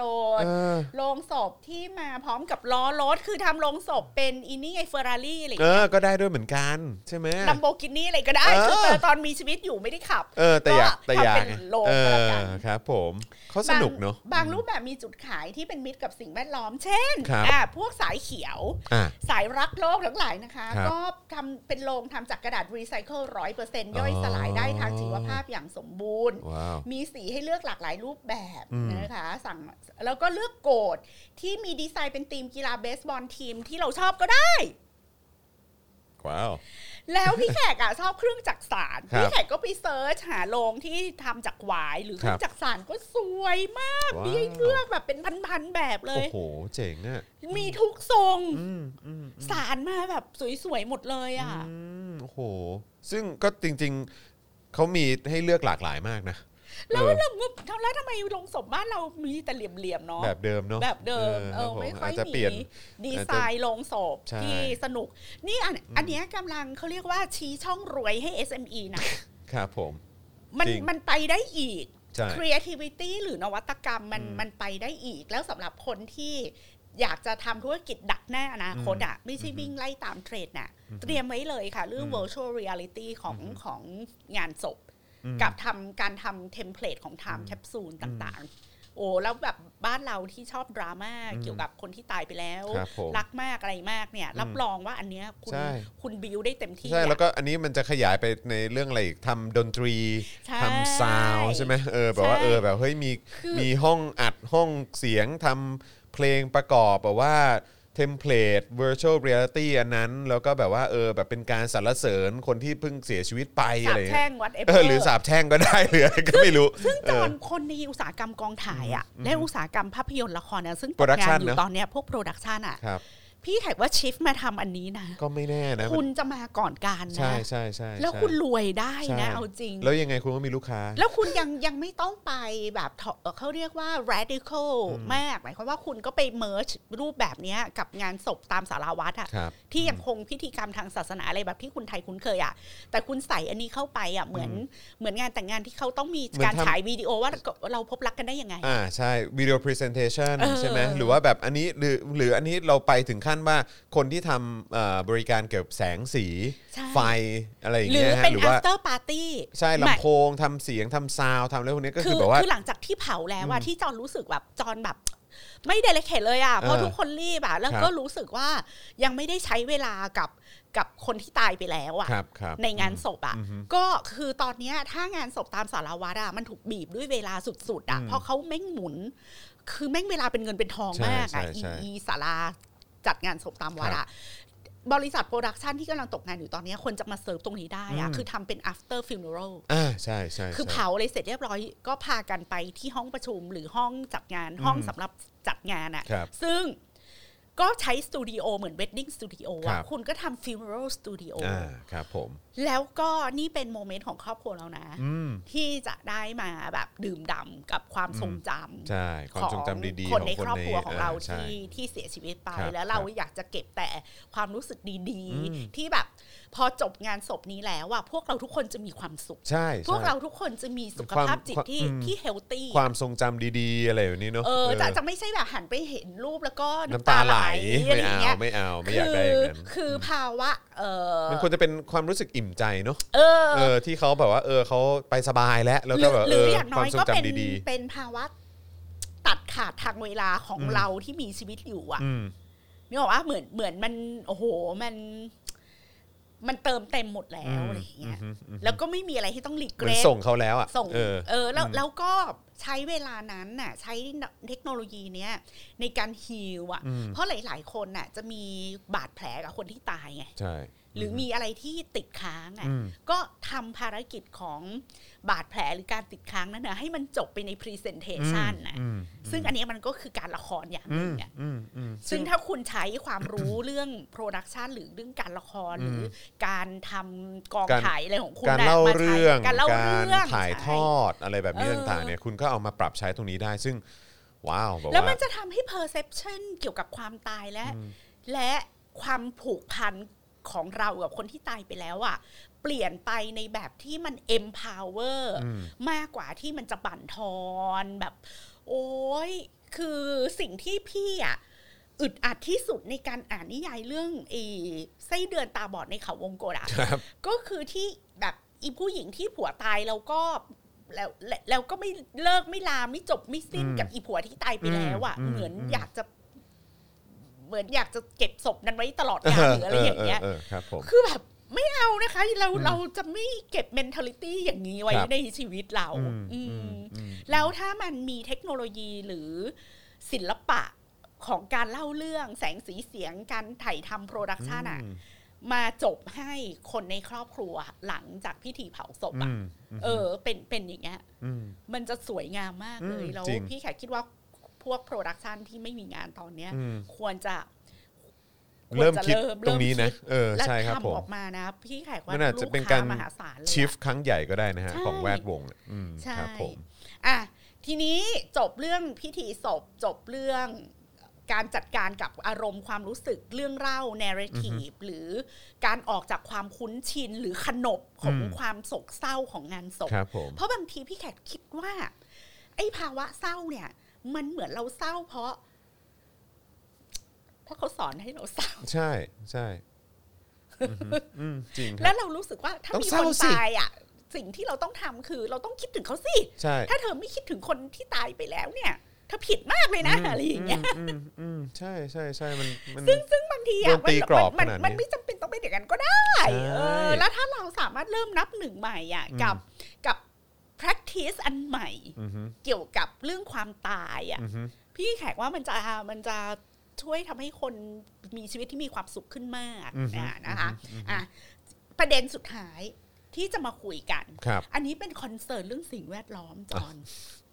เรื่องสิ่งแวดล้อมนี่เป็น เพราะจอนรู้ไหมว่าการเผาศพแต่ละครั้งแม่งสร้างมลภาวะ มหาศาลให้กับโลกใบนี้ค่ะ เอาจริงเหรอ เดี๋ยวจะอ่านให้ฟังนะคะ คุณผู้ชมมีบทความนะคะที่พูดถึงเรื่องเออการจัดการงานศพที่ควรจะอีโก้เฟรนลี่มากขึ้น บทความนี้ตีพิมพ์ตั้งแต่ปี 2018 ก็พูดถึง 7 ตัวเลือกที่เป็นมิตรกับสิ่งแวดล้อมสำหรับร่างของเรา อ๋อ หลังจากที่เราตายไปแล้ว ครั เขา บ บอผกม ว่า ตอนที่มึงยังไม่ตายเดี๋ยวมึงขับรถไฮบริดไฟฟ้ามึงพยายามใช้ดวงโคมดวงไฟในบ้านให้น้อยที่สุดเบอร์ห้าประหยัดพลังงาน ใช้ถุงผ้าใช้อะไรแบบนี้ ใช้ถุงผ้าพยายามกินแพลนเบ ดมีทโอ้เป็นวีแกนเพราะรู้สึกว่าอุตสาหกรรมการเลี้ยงสัตว์นี่ มั มันน ทำลายโลก สิ่งแวดล้อม ใช่ ทำให้โลกร้อนบลาบลาบลาคุณคอนเซิร์นเรื่องโลกร้อนเยอะมาก แต่พอมึงตายไปเนี่ย อีการจัดงานศพและอีการเผาศพมึงไง อืม มึงทำอะไรไม่ได้เลย อืม ความเป็นวีแกนหรือความ ไม่ โล ได้ ก ช่วยเลย เขียวของมึงเนี่ยสูญสลายไปในทันที เพราะถึงตอนนั้นน่ะมึงก็ไม่สามารถลุกขึ้นมาสั่งทุกคนว่า มึงช่วยเผาศพกูให้อีโก้เฟรนลี่ อืม ที่สุดให้สมกับ อืม ความเขียวของกูได้ไหม อืม อะไรเงี้ยเพราะมึ อื ง ม ไม่มีทางเลือก ครับ ยังไงมึงก็ต้องเผาแบบนี้ อืม และแม่งโคตรแบบเป็นพิษเป็นภัยต่อสิ่งแวดล้อม อืม แล้วเขาก็เลยบอกว่า อันเนี้ยสายสายสายรักโลกทั้งหลาย ครับ ก็สามารถเตรียมตัวไว้ได้เหมือนกัน อืม นะคะ เพราะว่าตามรายงานของ National Natural Death Center Natural Death นะคะ Center อืมครับผม ระบุว่าการเผาศพเพียงครั้งเดียวใช้ก๊าซและไฟฟ้า พอๆกับการเดินทางบนถนนในระยะทาง 500 ไมล์ จริงปะเนี่ยห้าร้อยไม การ ล์เลยเหร เผา อ ศพหนึ่งครั้งใช้พลังงานเชื้อเพลิงเท่ากับการขับรถ 500 ไมล์ค่ะคุณผู้ชม การกินวีแกนของมึงตลอดชีวิตจะไร้ความหมายโดยสิ้นเชิง ถ้ามึงต้องเผาศพตัวเองแบบเก่าๆ สุดจริง ๆ อ่ะ กระบวนการนี้ปล่อยก๊าซคาร์บอนไดออกไซด์ 250 ปอนด์ อืม มากเท่ากับที่ชาวอเมริกันผลิตได้ภายในเวลา 6 วัน ดังนั้นการเผาศพแบบดั้งเดิมอาจจะดูแย่ในมุมมองด้านสิ่งแวดล้อม การฝังศพมีวัสดุที่เกี่ยวข้อง เช่น ใช้เหล็กเป็นแสนตันเลยนะ ในการเผาศพแต่ละปี ใช้คอนกรีต 1.5 ล้านตัน ใช้ต้นไม้อีกประมาณ 77,000 ต้น ว้ายตายแล้ว น้ำมันที่ใช้ดองศพอีกหนึ่งสี่สี่จุดสามล้านแกลลอน หืม แล้วมีความกังวลว่าในสารเคมีต่างๆ ที่เราใช้จัดการศพนั้น อาจจะมีสารก่อมะเร็งบางชนิดรั่วลงสู่ดินเกิดมลพิษต่อน้ำและดินอ่ะอันนี้ก็เป็นสิ่งที่เราชาวไทยไม่ค่อยคิดว่าการเผาศพนั้นจะก่อให้เกิดมลพิษอย่างไรบ้ง ได้ขนาดนี้เนาะอืม ตามประวัติศาสตร์ที่กล่าวกันมาบอกว่าทางเลือกหลังความตายมีทางเดียว คืออ ม ทางธรรมชาติ ครับ แต่ทางเลือกเหล่านั้นมันก็ไม่ได้รับการความนิยมอ่ะฟังแล้วอาจจะนึกภาพไม่ออก อืม ถ้าเป็นคนไทยสมัยก่อนก็คือโยนศพให้แรงกิน ครับผมอืมครับผม อันนั้นนะคะ เป็นการจัดการศพอย่างธรรมชาติ อันนั้นคืออีโคเฟรนลี่จริง ๆ อี ใช่ไหม โค ฮะ เฟรนลี่ที่สุด ครับ มึงโยนศพให้อีแรงกินไป ครับผม นะ เป็น คะ เป็นเป็นเป็นวัฏจักรไหม แต่ เออ มันไม่เดลิเคท อ่าครับ อ่า ผม มันไม่สวยงาม ครับ เราจะโยนศพคนที่เรารักไปให้แรงกินต่อหน้าต่อตาเนี่ย อืม มันก็ใช้ที่ทีเนี้ยไอ้ความที่รู้สึกว่าอยากจัดงานศพให้มัน proper ให้สวยงามเนี่ย ครับ มันก็ตามมาด้วยการแต่งหน้าศพ การดองศพ อืม การแช่เย็นศพกาแล้วมันก็คือนี่แหละอุตสาหกรรม 300 ปีของบริษัท funeral director ทั้งหลาย ครับ นะคะ อือฮึ ทีนี้พอมาถึงจุดที่คนรู้สึกว่าอยากกลับไปหา ความเป็นมิตรกับธรรมชาติ และได้ตระหนักว่าในทุก process ของการทำงานศพให้มันเนี้ยบมันสวยมันแต่งหน้าเป๊ะเนี่ยเทรนด์คล้ายๆ เทรนด์คลอดธรรมชาติจอนแบบมียุคหนึ่งที่เขาฮิตคลอดคลอดลูกในน้ำใช่ไหม ครั คะ บ ตอนเนี้ยเทรนด์การจัดงานศพ อือฮึ เทรนด์การจัดการกับกับเขาเรียกว่าบอดี้อ่ะ ครับ ที่ตายไปแล้วเนี่ย อืม แบบธรรมชาติอะกำลังกลับมาฮิตแล้วค่ะ ครับ พร้อมคำมั่นสัญญาว่ามาจัดการร่างที่ไม่มีลมหายใจแล้วแบบ อืม ธรรมชาติกันเถอะ เพราะหนึ่ง อืม ราคาถูกกว่า เป็นมิตรกับสิ่งแวดล้อมมากกว่า ดังนั้นเทรนด์การฝังศพสีเขียวเนี่ย อืม ก็กำลังมาแรงนะคะ ว้าว มีอะไรบ้างหนึ่งสุสานเห็ด ครับ สุ สุสานเห็ด เป็นประดิษฐ์ขึ้นมาโดยคุณเจรีมลีซึ่ง อืม เป็นคนชอบกินเห็ดมาก ครับผม เป็นผู้ก่อตั้งเอ่อโค โค โค ย ย โค โคนะคะ เออ สร้างชุดเห็ดฝังศพขึ้นมา ใช้ชุดนอนนินจาสวมแล้วตั้งแต่หัวจรดเท้า อือฮึ ซึ่งจะเอ่อบรรจุสปอร์เห็ดพิเศษ อืม เอาสปอร์เห็ดไปใส่ในชุดนินจา แล้วก็เอาศพเนี่ยใส่เข้าไปในชุดเห็ดชุดนินจานี้ อืม เห็ดเหล่านั้นจะค่อยๆออกมากินศพ อ๋อโอเคเข้าใจแล้ว แล้วเห็ดเหล่านี้ถูกเพาะเลี้ยงมาเพื่อฝึกฝนให้กินเนื้อเยื่อของมนุษย์ที่ตายไปแล้ว อืม ดังนั้นนะคะ ร่างของเราก็จะถูกสปอร์เห็ดกินกินกินจนไม่เหลืออะไรเลย ครับผม แล้ว คือ ก็จะ ก็ เหลือแค่ถุงที่เราเอาไปฝังหรือเผาได้ ใช่ว่าอะไรก็คือแบบคล้ายๆ ก็เป็นการย่อยสลายทาง เออ ธรรมชาติ ใช้เทคโนโลยีชีวภาพ อืม อ่า รับ คุ ผ ณ ม ผู้ชมโอนหรือยัง อ่ะเติมพลังเข้ามาครับ เติมพลัง นะฮะ เติม ทางบัญชีกสิกรไทยนะครับอืม รัดไหมคะจะเอาเอา เป็น เห็ด ชุดนิน ไง จาเลยนะ ชุดนินจาเห็ด เออ อันนี้ก็เป็นวิธีการจัดกา ก็ ร คือ กับร่างกาย ก็คือหมายความว่าเมื่อคนนั้นเสียชีวิตแล้ว แล้วก็กำลังจะจัดการในในในเรื่องของเอ่อ จะฝังหรือจะอะไรก็ตามก็คือก่อนนั้นเนี่ยแทนที่จะใส่ชุดชุดปกติทั่วๆไปก็คือใส่ชุดนี้สวมชุดนี้ให้ ใส่ กับ ชุ ศ ด พ สปอร์เห็ด อ่าแล้วก็หลังจากนั้นก็พอฝังปุ๊บมันก็จะค่อยๆ ย่อยสลาย ใช่ แล้วก็เอ่อเห็ดเหล่านั้นก็จะ ก็จะกิน เติบโตขึ้นมาด้วยการเนี่ยแหละเอ่อเหมือนคล้ายๆ ร่างกายของเราเป็นปุ๋ยอะว่างั้นดีก ก็ห ว่า วังว่าจะไม่มีใครเก็บเห็ดเหล่านั้น ก็จะได้เป็นส่วนหนึ่งของคุณ ว้าย ตลอดการ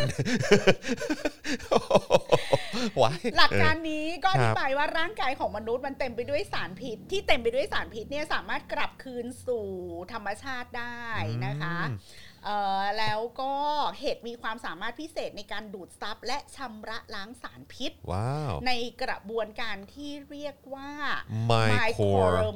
Mediation micromediation ว้า เมื่อ ว เนื้อเยื่อถูกทำลายลงเห็ด อ่าฮะ จะส่งสารอาหารจากร่างกายไปยังเครือข่ายของเชื้อราที่สลับซับซ้อน อืม ในดิน อืม ที่ส่งผ่านอาหารไปยังต้นไม้ นั่นหมายความว่าร่างกายของเราก็จะเป็นอาหารให้กับผืนป่า ว้าว กลับคืนสู่ระบบนิเวศ อื้อหือ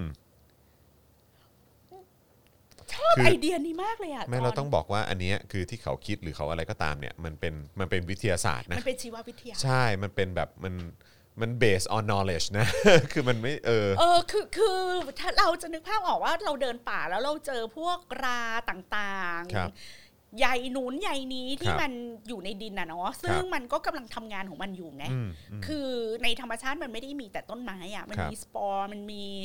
รา มีแบคทีเรีย มี อืม จุลชีพตค่ารับ ง ครับ ๆ ซึ่งย่อยสลายกันไปมา แล้วก็ ครับ กลายเป็นปุ๋ยกันไปมา อืม ซึ่ง อืม มันน่าจะดีนะ อืม ถ้าวันหนึ่งร่างกายของเราก็กลับคืนสู่อีระบบนิเวศ เออ นั้นน่ะ ใช่ อีกครั้ง ใช่ หนึ่ง ใช่ แทนที่จะเผาตุ้มตามอ่ะ กลับไปเป็นส่วนหนึ่งของของธรรมชาติ ของดินน่ะ อืม ของดินของน้ำไป ครับ อีก ครับ วิธีหนึ่งนะคะเป็น aquamation อือฮึ เผาศพด้วย น้ำเหรอ น้ำหรือ hydrolysis แบบ alkaline ร่างกายจะถูกวางไว้ในภาชนะสแตนเลสที่มีสารละลายของน้ำ 95%แล้วก็โพแทสเซียมไฮดรอกไซด์5% อืม อ่าอันนี้ ใช้น้ำเนี่ยนะ ใช้น้ำนะคะ สารละลาย การรวมตัว ของน้ำ ของน้ำอัลคาไลน์ที่พลุ่งพล่าน และอุณหภูมิประมาณ 350 องศาฟาเรนไฮต์จะทำให้ร่างกายละลายในกระบวนการเดียวกับที่เกิดขึ้น อืม กับร่างกายที่ถูกปล่อยไว้บนดินหรือในกระแสน้ำ อืม ซึ่งถ้าไม่มีสารเร่งเนี่ย มันจะใช้เวลาประมาณ 20 ชั่วโมง ก็คืออ ม อะควาเมชันแบบดั้งเดิมคือโยนลงไปในแม่น้ำคงคาค่ะ ครับผม เออครับผม ซึ่งใช้เวลา 20 ชั่วโมง ครับ แต่ถ้าเราใช้เทคโนโลยีนี้นะคะ มัน อืม ก็จะ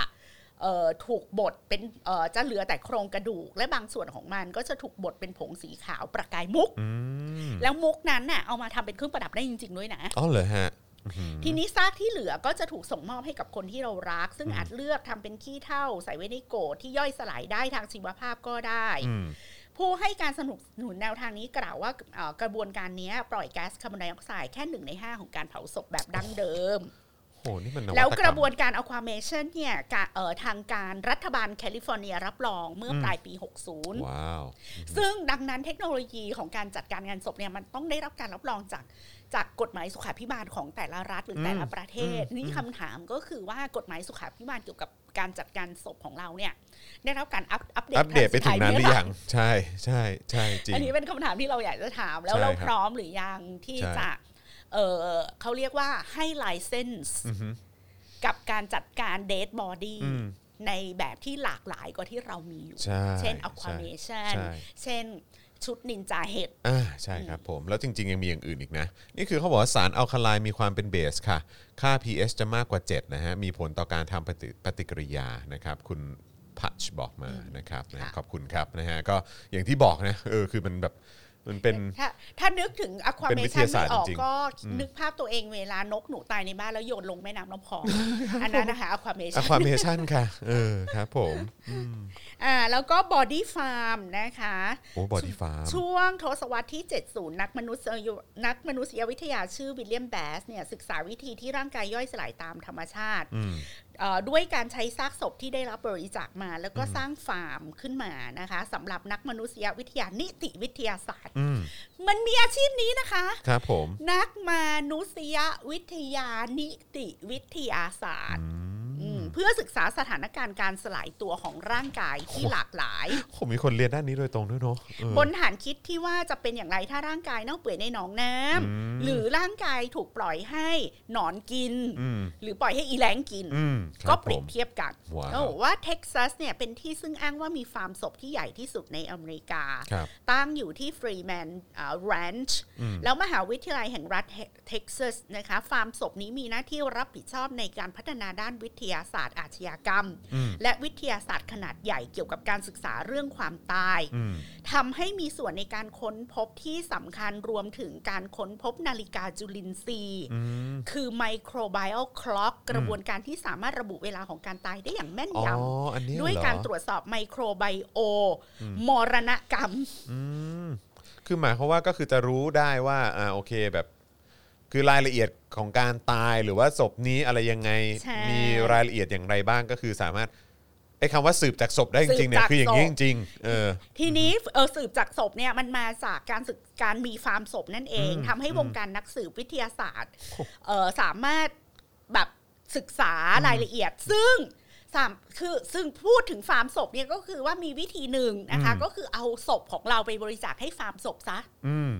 แล้วเขาจะเอาศพของเราอะ ไปศึกษา ไปศึกษา อะไรอย่เย ซึ่ง อืม ศพของเราอาจจะโดนหนอนกิน อืม ศพของเราอาจจะโดนอีแรงกิน อืม ศพของเราอาจจะโดนสปอร์เห็ดกินไม่รู้ อืม แล้วแต่นักวิทยาศาสตร์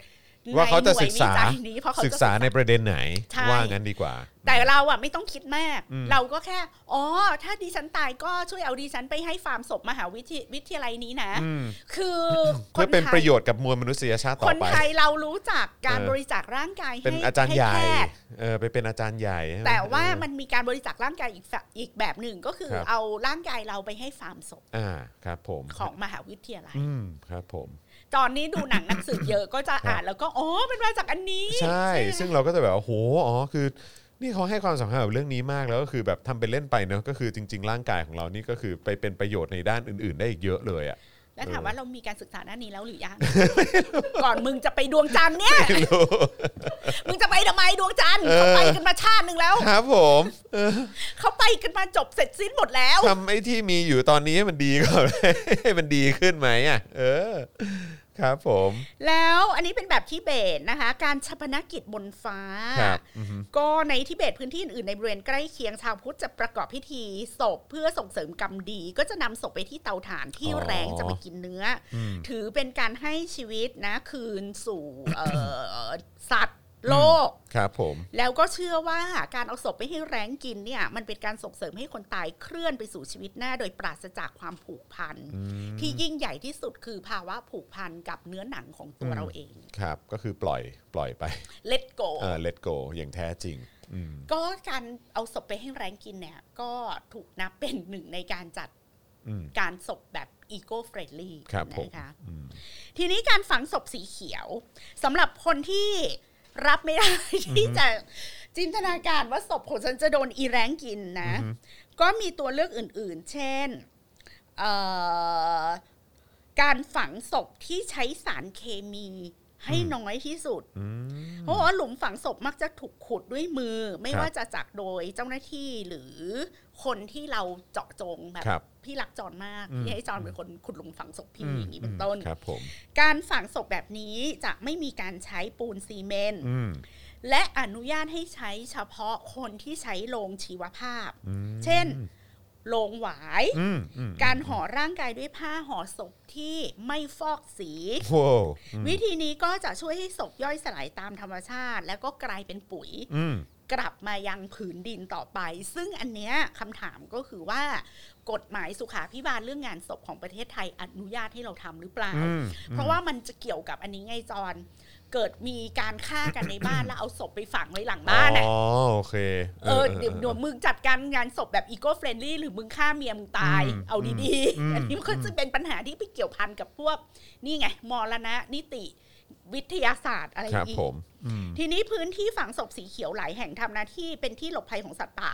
คือในประเทศที่พัฒนาแล้วเนี่ย ก็จะทำสุสานเอกชนใช่ไหม ครับ แล้วก็จะประกาศว่าสุสานเนี้ยจะเป็นสุสานที่ อีโก้เฟรนลี่ดังนั้นน่ะมันจะไม่ใช่การฝังศพที่สวนหลังบ้าน ครับ ตัวเอง ครับครับอือฮึ ก็คือเราก็ไปติดต่อกับสุสาน อือฮึ ที่สมาทานแนวทางนี้ ครับ แล้วก็ทำตามกฎระเบียบของเขาเออ ม ห่อศพด้วยผ้าไม่ฟอกสีใช้โลงที่เป็นไวน์หรือไม้ไผ่เท่านั้น ไม่ใช้น้ำยาดองศพที่มีสารก่อมะเร็ง อือฮึ แบบจะไหลลงดินหรือน้ำอะไรอย่างเงี้ยค่ะ แล้วก็เอาไปเผาในเอ่อในสุสานนี้แล้วสุสานเนี้ยเขาก็จะทำแลนด์สเคปของสุสานให้เป็นที่ปลอดภัยสำหรับ คือทำให้เป็นป่าชุมชนน่ะ อืม ก็คือจะมีสัตว์ป่ามาอยู่ แล้วก็ปลูกป่า อืม พืชพันธุ์พื้นเมือง ต้นไม้หายากที่กำลังจะสูญพันธุ์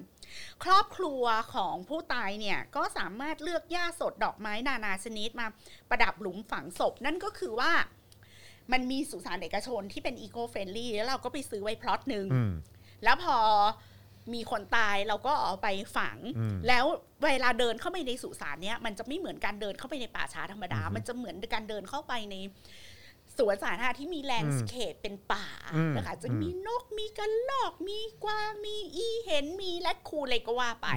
แล้วเราก็ในพล็อตที่เป็นหลุมของญาติมิตรเราอะเราก็ไปปลูกต้นไม้ปลูกหญ้า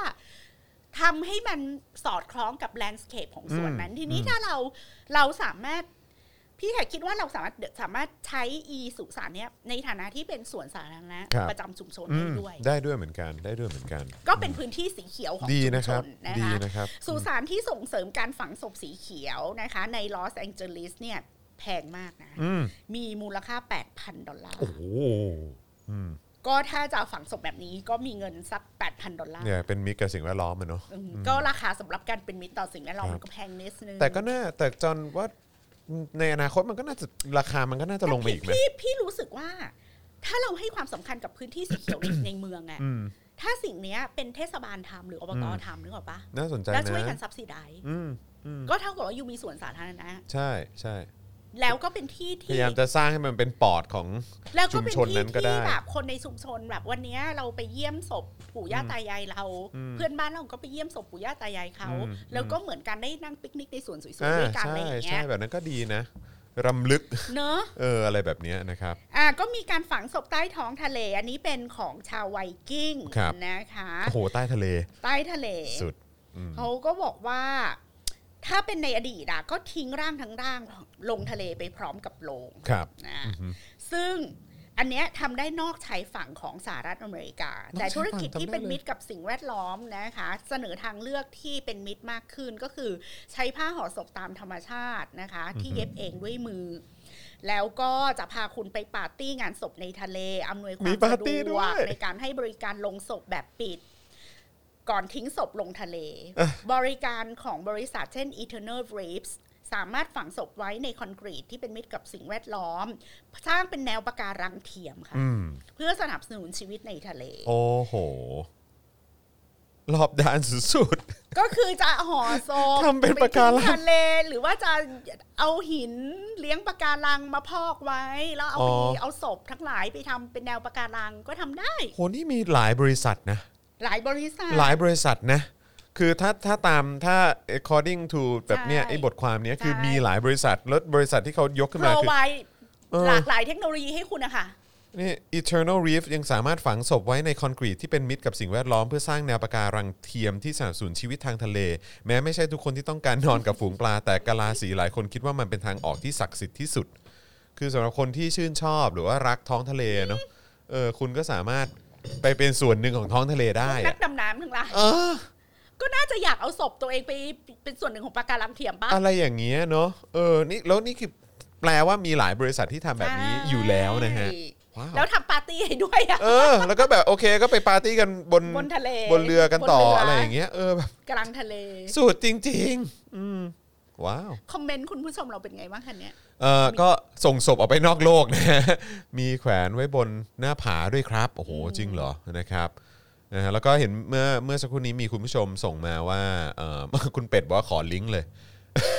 คุณเป็ดขอลิงก์เลย อยากเตรียมเป็น ก็ลองก็ลองไป ประจำ เสิร์ชดูครับ มี แต่แบบ มี แต่ บริษัท ประเท นี้ ศไทยอะเนาะประเทศไทยอะมันต้องติดขัดด้วยข้อกฎผมหาย มว่า หรืสักย่ง อาจจะต้องคือคงต้องต่อไปแล้วครับเออ เราต้องช่วยกัน ผลักดันเนี่ยคุณผู้ชมเห็น คุณโจบอกว่าบ้านเรากลัวผีครับ เพราะว่าเขากลัวผีทะเล อ๋อ คนละอย่างกัน มุกมุก แหม น่ารักนะคุณโจนะ เออนะครับ คือที่เหตุหนึ่งที่เอาเรื่องนี้มาคุยอ่ะก็คิดว่าอันนี้เป็นอีกเรื่องหนึ่งที่เราต้องผลักดันกันต่อ เปิด ไป โลกกัน เกี่ยวนิกับดนึง การแก้กฎหมาย ใช่ ในประเทศไทยนะว่า ใช่ ควรจะเปิดกว้างสำหรับการจัดการเรื่องศพ ไม่เราก็ ากว่านี้ ไอ้ไอ้ไอ้เอ่อรายละเอียดแรกที่ที่เราเล่าให้คุณผู้ชมฟังกันไป ว่าเฮ้ยแบบจริง ๆ แล้วเนี่ยรู้ไหมว่าการเอ่อเผาศพหรือว่าอะไรก็ตามเนี่ยรู้ไหมว่ามันสร้างมลภาวะ หรือว่าเออมัน แล้ว ใช้ มัน พ คอ ลั น งงาน ซูม เยอะ เชื้อเพ แค่ ลิง ไหน เยอะมากนะ ใช่ไหมครับแล้วพอเราฟังแบบนี้บางทีเราก็จะได้ยินแบบคนที่พูดในแง่ของว่าโอ้ยโลกร้อนภาวะโลกร้อนมาเราน้ำแข็งละลายตรงนั้นตรงนี้แล้วคนไทยต้องช่วยกันตื่นตัวนั่นนู่นนี่แต่คือแบบไอ้เรื่องใกล้ตัวที่สุดที่มันเกิดขึ้นทุกวันกับการเผาศพกับธุรกิจงานศพ ใช่ อะไรต่างๆที่อยู่ในบ้านเราอะจริง ๆ ก็เป็นอีกหนึ่งพาร์ทหนึ่งที่มันเกี่ยวข้องกับ ที่จะช่วยเรื่องโลก ใช ร้อนได้ ่เออนะครับ อ่าและอีกวิธีหนึ่งนะคะก็คือเอาไปทำปุ๋ย ครับผมอืม ก็การทำปุ๋ยหมักจากศพมนุษย์เนี่ย อืม ก็เป็นเรื่องที่เอ่อควรจะถูกทำให้ถูกต้องตามกฎหมายได้แล้วนะคะแคทรีนาสเปดผู้บริหารบริษัท Recompose เอ้ยแปล จาก ก จัง อเมริกานะคะซีแอตเทิลก็เอ่อเปิดบริการงานศพรูปแบบใหม่ที่เน้นการย่อยสลายร่างกายตามกระบวนการทางธรรมชาติ โดยปราศจากคอนกรีต อืม ปราศจากเหล็ก ปราศจากสารก่อมะเร็ง ด้วยการทำปุ๋ยหมักจากมนุษย์ ว้าว เป็นกระบวนการแปลงร่างของมนุษย์ที่ตายไปแล้วให้เป็นดินโดยธรรมชาติ ครับ สเปซเขาบอกว่าเอ่อกระแสความกังวลของคนเกี่ยวกับการเปลี่ยนแปลง climate change เนี่ยทำให้มีคนจำนวนไม่น้อยสนใจจะจัดงานศพด้วยวิธีย่อยสลายตามธรรมชาตินะคะอ่าซึ่งจากการทดลองเนี่ยอาสาสมัครที่เสียชีวิต พบว่าสภาพศพย่อยสลายได้อย่างปลอดภัยภายใน 30 วัน ลดการปล่อยคาร์บอนได้ดีกว่าการฝังหรือเผามากกว่า 1 ตัน โอ้โห กระบวนการย่อยสลายของ recompose คือการนำศพของผู้เสียชีวิตไปเก็บในช่องหกเหลี่ยม อืม เพื่อสร้างให้นำกลับมาใช้ใหม่ได้ กรบร่างของผู้เสียชีวิตด้วยเศษไม้ชิ้นเล็ก ๆ ในสภาพที่ปล่อยให้อากาศผ่านสะดวก อืม เพื่อสร้างสภาพที่เหมาะสมกับการเติบโตของจุลินทรีย์และแบคทีเรียที่จำเป็นต่อการย่อยสลายศพ อืม ศพจะถูกย่อยสลายภายใน 30 วัน ต่อหนึ่งร่าง ครับ จะสร้างดินปุ๋ยได้หนึ่งลูกบาทเมตร อืม และนำดินปุ๋ยที่ได้จากการหมักศพไปปลูกต้นไม้และทำสวนได้ อืม ค่าใช้จ่ายอยู่ที่ 1 6 7 0 0 0 บาท อื้อหือ ผ่านไป 30 วันจะได้เอ่อซากที่เหลือนะคะ ซึ่งจะกลายเป็นส่วนหนึ่งของดิน ซึ่งเราสามารถเอาดินเนี้ยไปปลูกต้นไม้ที่บ้านเราได้ อืม แล้วเราก็จะรู้สึกว่าเนี่ยร่างสมมติว่าเอ่อปู่ย่าตายายเราอะเนี่ยก็เนี่ยอยู่ในกระถางต้นกุหลาบต้นนี้นะ อ่าใช่หรือว่าแบบเอออาจจะเป็นส่วนหนึ่งของต้นไม้ต้นนี้ ใช่ ไปตลอดกาลอะไรแบบนี้นะครับ อ่าแล้วก็ยังมีบ็อกบอดี้ บล็อ นะ กบอ คะ ดี้ฮะ คือร่างของมนุษย์ที่ได้รับการรักษาให้อยู่ในสภาพธรรมชาตินะคะ อืม พบในเอ่อพรูพิษทางตอนเหนือของยุโรป อืม ร่างมนุษย์ที่ตายในพรูพิษเนี่ยไม่เหมือนกับร่างของมนุษย์โบราณอื่นๆนะ ครั คะ บ คือยังคงมีหนังและอวัยวะอยู่ อันนี้ก็ อืม เป็นเทคโนโลยีที่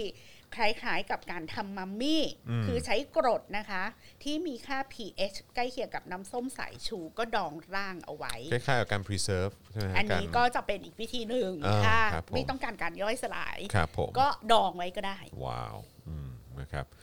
คิดเอา เออ ว่าจะโยนให้แรงกินหรือจะดอง ครับผมเออแต่ก็บางทีเราก็คิดเลยนะว่าแบบบางทีเราอยากจะเหมือนแบบมีเอ่อที่สักผืนหนึ่งใช่ไหมแล้วก็เป็นแบบเป็นที่ที่เราแบบสามารถทำเป็นแบบคล้ายๆเป็นเป็นสวนป่าที่แบบว่าเออที่นี่ก็จะแบบฝังศพของคนในครอบครัวเราอะ่ะเออแล้วก็เป็นแบบเป็นสวนใหญ่ๆที่แบบว่า หรือแบบใครสนใจก็สามารถมา อ๋อ อันนี้ เป็น ก็ ส่ว ต้ น อง หนึ่ง มี ได้ ห่วงห่วงซุยส่วนตัว คงคงคล้ายๆอย่างนั้นแต่ว่าคือแบบไม่ต้องไม่ต้องใช้แบบคอนกรีตเหมือนแบบที่เขาบอกว่าเออแบบเออ ใช่ อาจจะเป็นชุดนินจาใช่ไหมเออ แล้วก็แบบแล้วก็มีต้นต้นไม้ใหญ่ ๆ อะไรอย่างเงี้ยที่ปลูกตรง แต่ พื้น พี่ ที่ แต่ นั้น คิ ด้ ด วยเหมือว่ามัน นกัน ติดมันมันทำไม่ได้แหละ ในเชิงกฎหมาย เพราะว่า จอ เขา นก็ กลั ว่าอ ว ย่างนั้น เรื่องการฆ่า อ่า ฆ่าเรา ใช่ ศพ ใช่ ไปฝัง ใช่ใช่ใช่ จาก เข้า เรื่อ ใจ งการฆาตกรรมนั่นแหละ เพราะว่าบ้านเรานี่แม่งยิ่งฆ่ากันตายเป็นว่าเล่นอ่ะ ถูก ว้าย เออ นึกแล้วก็นึกนึกภาพอะไรออกมาอีกเยอะเล เอย อะ อจริงจริงฮะจริง การไป จง เฝ้ารากนั้นรากนี้อะไรอย่าง เอ เงี้ย อ ใช่เอ้ยเอ้ยคำว่าอะไรไปเฝ้าละอะไรนะไปไปไปนอนกับรากมะม่วงอะไรอย่างเงี้ยเนอะโถ อยากจะอีโคเฟนลี่ขึ้นมาก็ลำบากอีก เออ นะครับ แต่ว่าก็ ก็ ผมว่า มันอ่ะมัน น่า มัน น่าจะเป็นสิ่งที่มากับยุคสมัย แล้วยังไงก็คงจะหนีไม่พ้นนะ เอา พี่แขก อย่างนี้ประเด็นของวันนี้มีสองเรื่องสองสามเรื่องนะคะ ครับ ก็คือว่า เอ่องานศพที่มันมันมันจะเปลี่ยนแปลงมโนทัศน์ของเราที่เกี่ยวกับความตาย ครับ แล้วแล้วมีนัยยะของการ empower มากกว่าที่จะดึงคนไปสู่ความโศกเศร้า ใช่ ไม่รู้จบ ใช่ใช่ ในตามขนบของ ครับ งานศพแบบเดิม ครับ การใช้เทคโนโลยีเกี่ยวกับออนไลน์ virtual reality อืม การทำ time capsule ในเทมเพลตต่าง ๆ อะไรอย่าง มั เงี้ย นทำได้ เป็นสิ่งที่ควรจะถูก consider เออครับ แล้วเราควรจะมี funeral expo เพราะเราอยากเห็นผู้เล่นในวงการนี้ ใช่เพิ่มขึ้น เพิ่มขึ้น เพิ่มขึ้น และเราอยากเห็นรายเก่าๆ ว่า ครับ มีใครบ้าง ครั แล้ บ วทุกคนจะได้มาจอยกันมาจอยกัน อืมอืม แล้วถ้าหากว่ามันจะเป็นส่วนหนึ่งของการสร้างความคึกคักให้กับเศรษฐกิจ อืม GDP ต่างๆ จะมีคนมีงานทำมากขึ้น ใช่อือฮึ คือถ้าถ้าเรามองการจัดการงานศพในฐานะที่เป็นอุตสาหกรรมอะ ครับ เขาบอกว่ามันจะสร้างงานสร้างเงินสร้างอาชีพ อืมอืม คืออันนี้คือเศรษฐกิจ ครับอืม อ่ะก็อยากจะให้คิดเรื่องนี้ ครับ สุดท้ายก็คือกฎหมายเกี่ยวกับการจัดการงานศพบ้านเราควรจะถูกนำมาพูดคุยและอัปเดต อืม และเราควรจะ consider เรื่องเออการทำสุสานแบบใหม่ ครับ ที่เป็นสุสานกึ่งสวนสาธารณะ อืม สุสานที่จัดการศพให้เป็นมิตรต่อสิ่งแวดล้อม สุสานที่สามารถเปลี่ยนศพให้เป็นเห็ด อืม เปลี่ยนศพให้เป็นปุ๋ย อืม เปลี่ยนศพให้เป็นต้นไม้ เปลี่ยนศพให้เป็นพลังงานไฟฟ้า อืมอือฮึ เป็นแก๊สมีเทน แล้วเอาไปทำอะไรต่อมีอะไรต่ออะไรอ ครั ย่า บ งเงี้ยค่ะ ครับ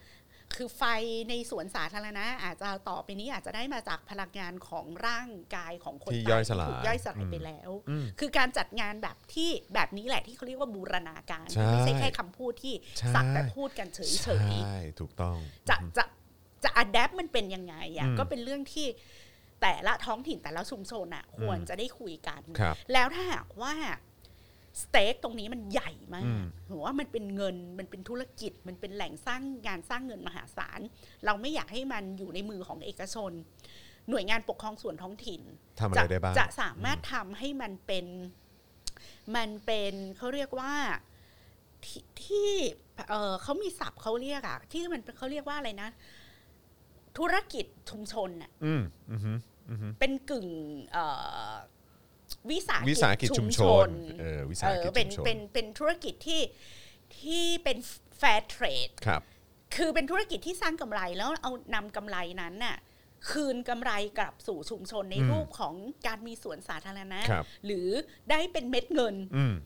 ที่เอาไปทำห้องสมุด เอาไปทำโรงเรียนเอาไปจ้าง อืม ครูคือสามารถหมุนเงิน อืม จากอุตสาหกรรม หรือธุรกิจการจัดงานศพ ครับ ใน ผม ชุมชนน่ะ อืม ให้มันได้ทั้งในแง่ของสิ่งแวดล้อม และในแง่ของเม็ดเงิน อืม ในแง่ของการสร้างงานสร้างอาชีพ ครับ และในแง่ของการสร้างความแบบ prosperous อืม ให้กับชีวิตคุณภาพชีวิตของคนในชุมชน อืม ได้อีกยิ่งยิ่งขึ้นไปอ่ะ อืม นี่คือการทำให้ความตายของชีวิต มันมีค่าม นุษย์น่ะมันไม่สูญเปล่า ใช่ ไม่ได้ ใช่ สักแต่ว่าตาย ใช่ใช่ ไม่ได้สัก ใช่ แต่ว่าร้องไห้ ไม่ได้สักแต่ว่าทำหนังสืองานศพออกมาเยินยอกันปลอมๆอ่ะ ใช่ แต่พี่แขกกำลังอยากให้เรามองความตายและงานศพในแง่ของการการเป็นเม็ดเงิน การเป็น สร้าง ควา ประ ม โยชน์ สุ ให้กับ ข คนอื่น การเป็นคุณภาพชีวิต การเป็นปุ๋ยการเป็นอะไรอีกหลายอย่างอ่ะ อืม ที่มันจะทำให้ชีวิตของคนที่เหลืออยู่อ่ะมันมาลักมาเลือง อืม ต่อเนื่องสืบไป อืมอืม อืม อืมเราต้อง นนี้ยอยากอยากจะให้เราหัน มองให้ไกล มม กว่านี้หน่อย หันมามองมิติของศพ ความ อือฮึ ตายและการจัดงานศพ อืม แบบที่มันเป็นมรรคเป็นผล ไม่แล้วมันดีด้วยนะครับ คือพอเราคิดอย่างนี้ปุ๊บเนี่ยมันก็ทำให้เราเราไม่ได้มองความตายว่าเฮ้ยเรากลัวว่าจะตาย เออ แต่คือเรากลับมองว่าเฮ้ยแต่การตายของเรามันก็คือการการที่แม้ว่าเราไม่อยู่ ความ แล้ว ตาย อะ ของเราและของทุกคน เอ น่ะ อ มันยังสามารถต่อยอดอะไรได้อีกนะเอออะไร มัน อ อยู่ ย่าง ใน เงี้ย ห่วงโซ่ ใช่ใช่ เศรษฐ ใช่ กิจ ใช่ใช่แล้วก็คือแบบว่าเออแบบมันมันไม่ใช่แค่สันตายอ่ะคือมันแบบว่ามันได้ไปต่อยอดหรือว่าได้ทำอะไรเพิ่มเติมอีก อยู่จะต่อยอดในแง่ของธุรกิจร่างทรงหรืออะไรก็เรา ก็ ก็ไม่ ได้ ได้ ก็ได้ก็ได้ เออแต่ว่าจอนจะว่าไอ้ตรงไอ้ตรงประเด็นนี้น่าสนใจมากเลยครับ คือคนที่อยู่ในพาร์ทโปรดักชันหรือแม้กระทั่งแวดวงออแกไนเซอร์พี่แขกคือ 2 ปีที่ผ่านมานี่ก็ไม่มีไม่ไม่ได้จัดอีเวนต์ใช่ไหมเออแต่อีเวนต์ที่ที่มันเกิด อี ขึ้ เวน นต์ เป็น ที่หลีกเลี่ยงไม่ได้คือ คื ความ งาน ตาย ใช่คืองานศพไงเออซึ่งก็แบบเฮ้ยเออคือแบบมันน่าสนใจ งานอะไร นะ ก็เลื่อนได้แต่งานศพเลื่อนไม่ได้ ไม่ นะ ได้ คะ ครับไม่ได้ครับ เพราะฉะนั้นเนี่ยมันก็มันเป็นทางอีกอีกทางเลือกหนึ่งของ การทำธุรกิจ ครับครับน่าสนใจมากน่าสนใจมากนะครับนะฮะอ่าคุณผู้ชมครับอ่ะเติมพลังเข้ามาให้กับพวกเราก่อนนะครับนะฮะเติมพลังให้กับพวกเราทางบัญชีกสิกรไทยนะครับศูนย์หกเ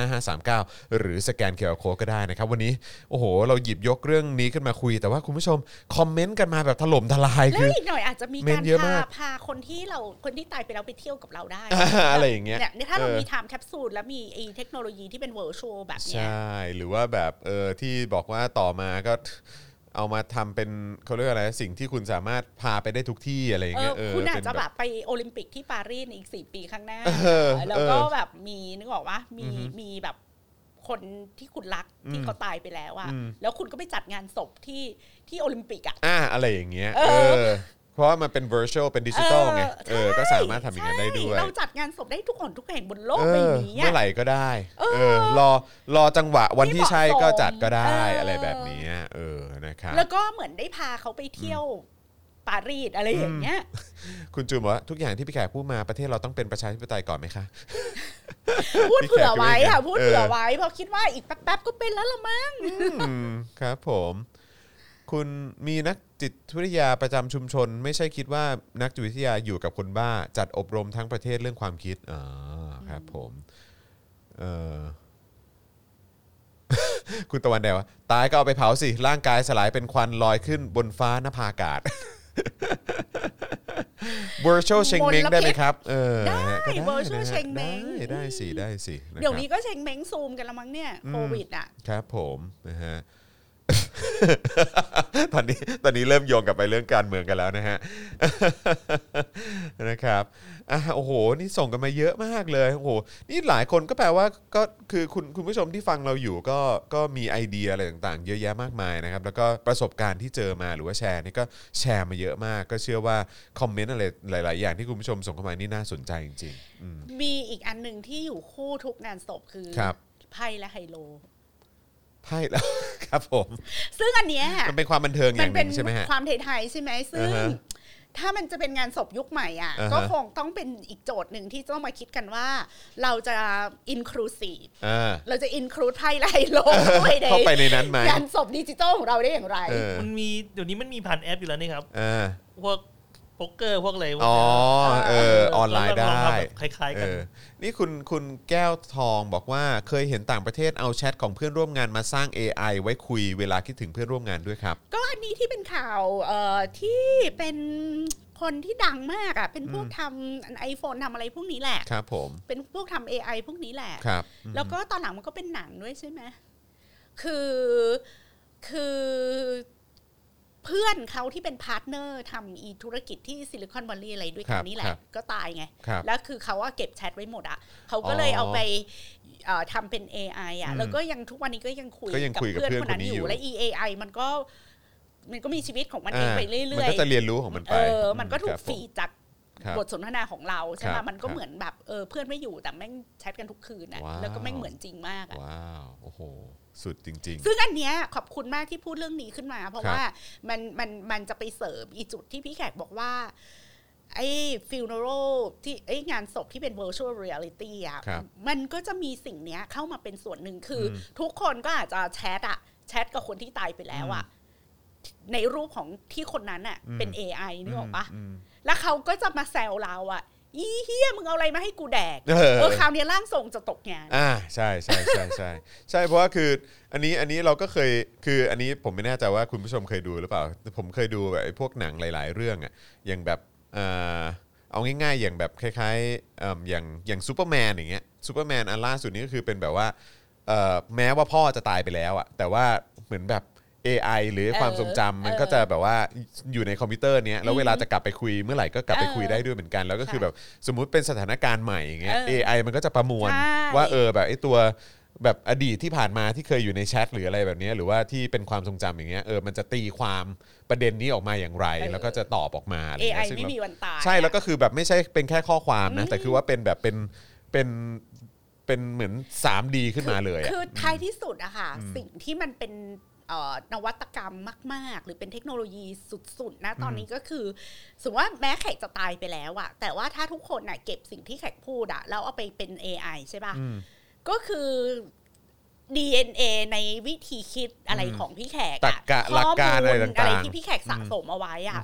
มันไม่ตายตามไง ใช่ใช่ แล้วมันยังถูก revival อะ อืม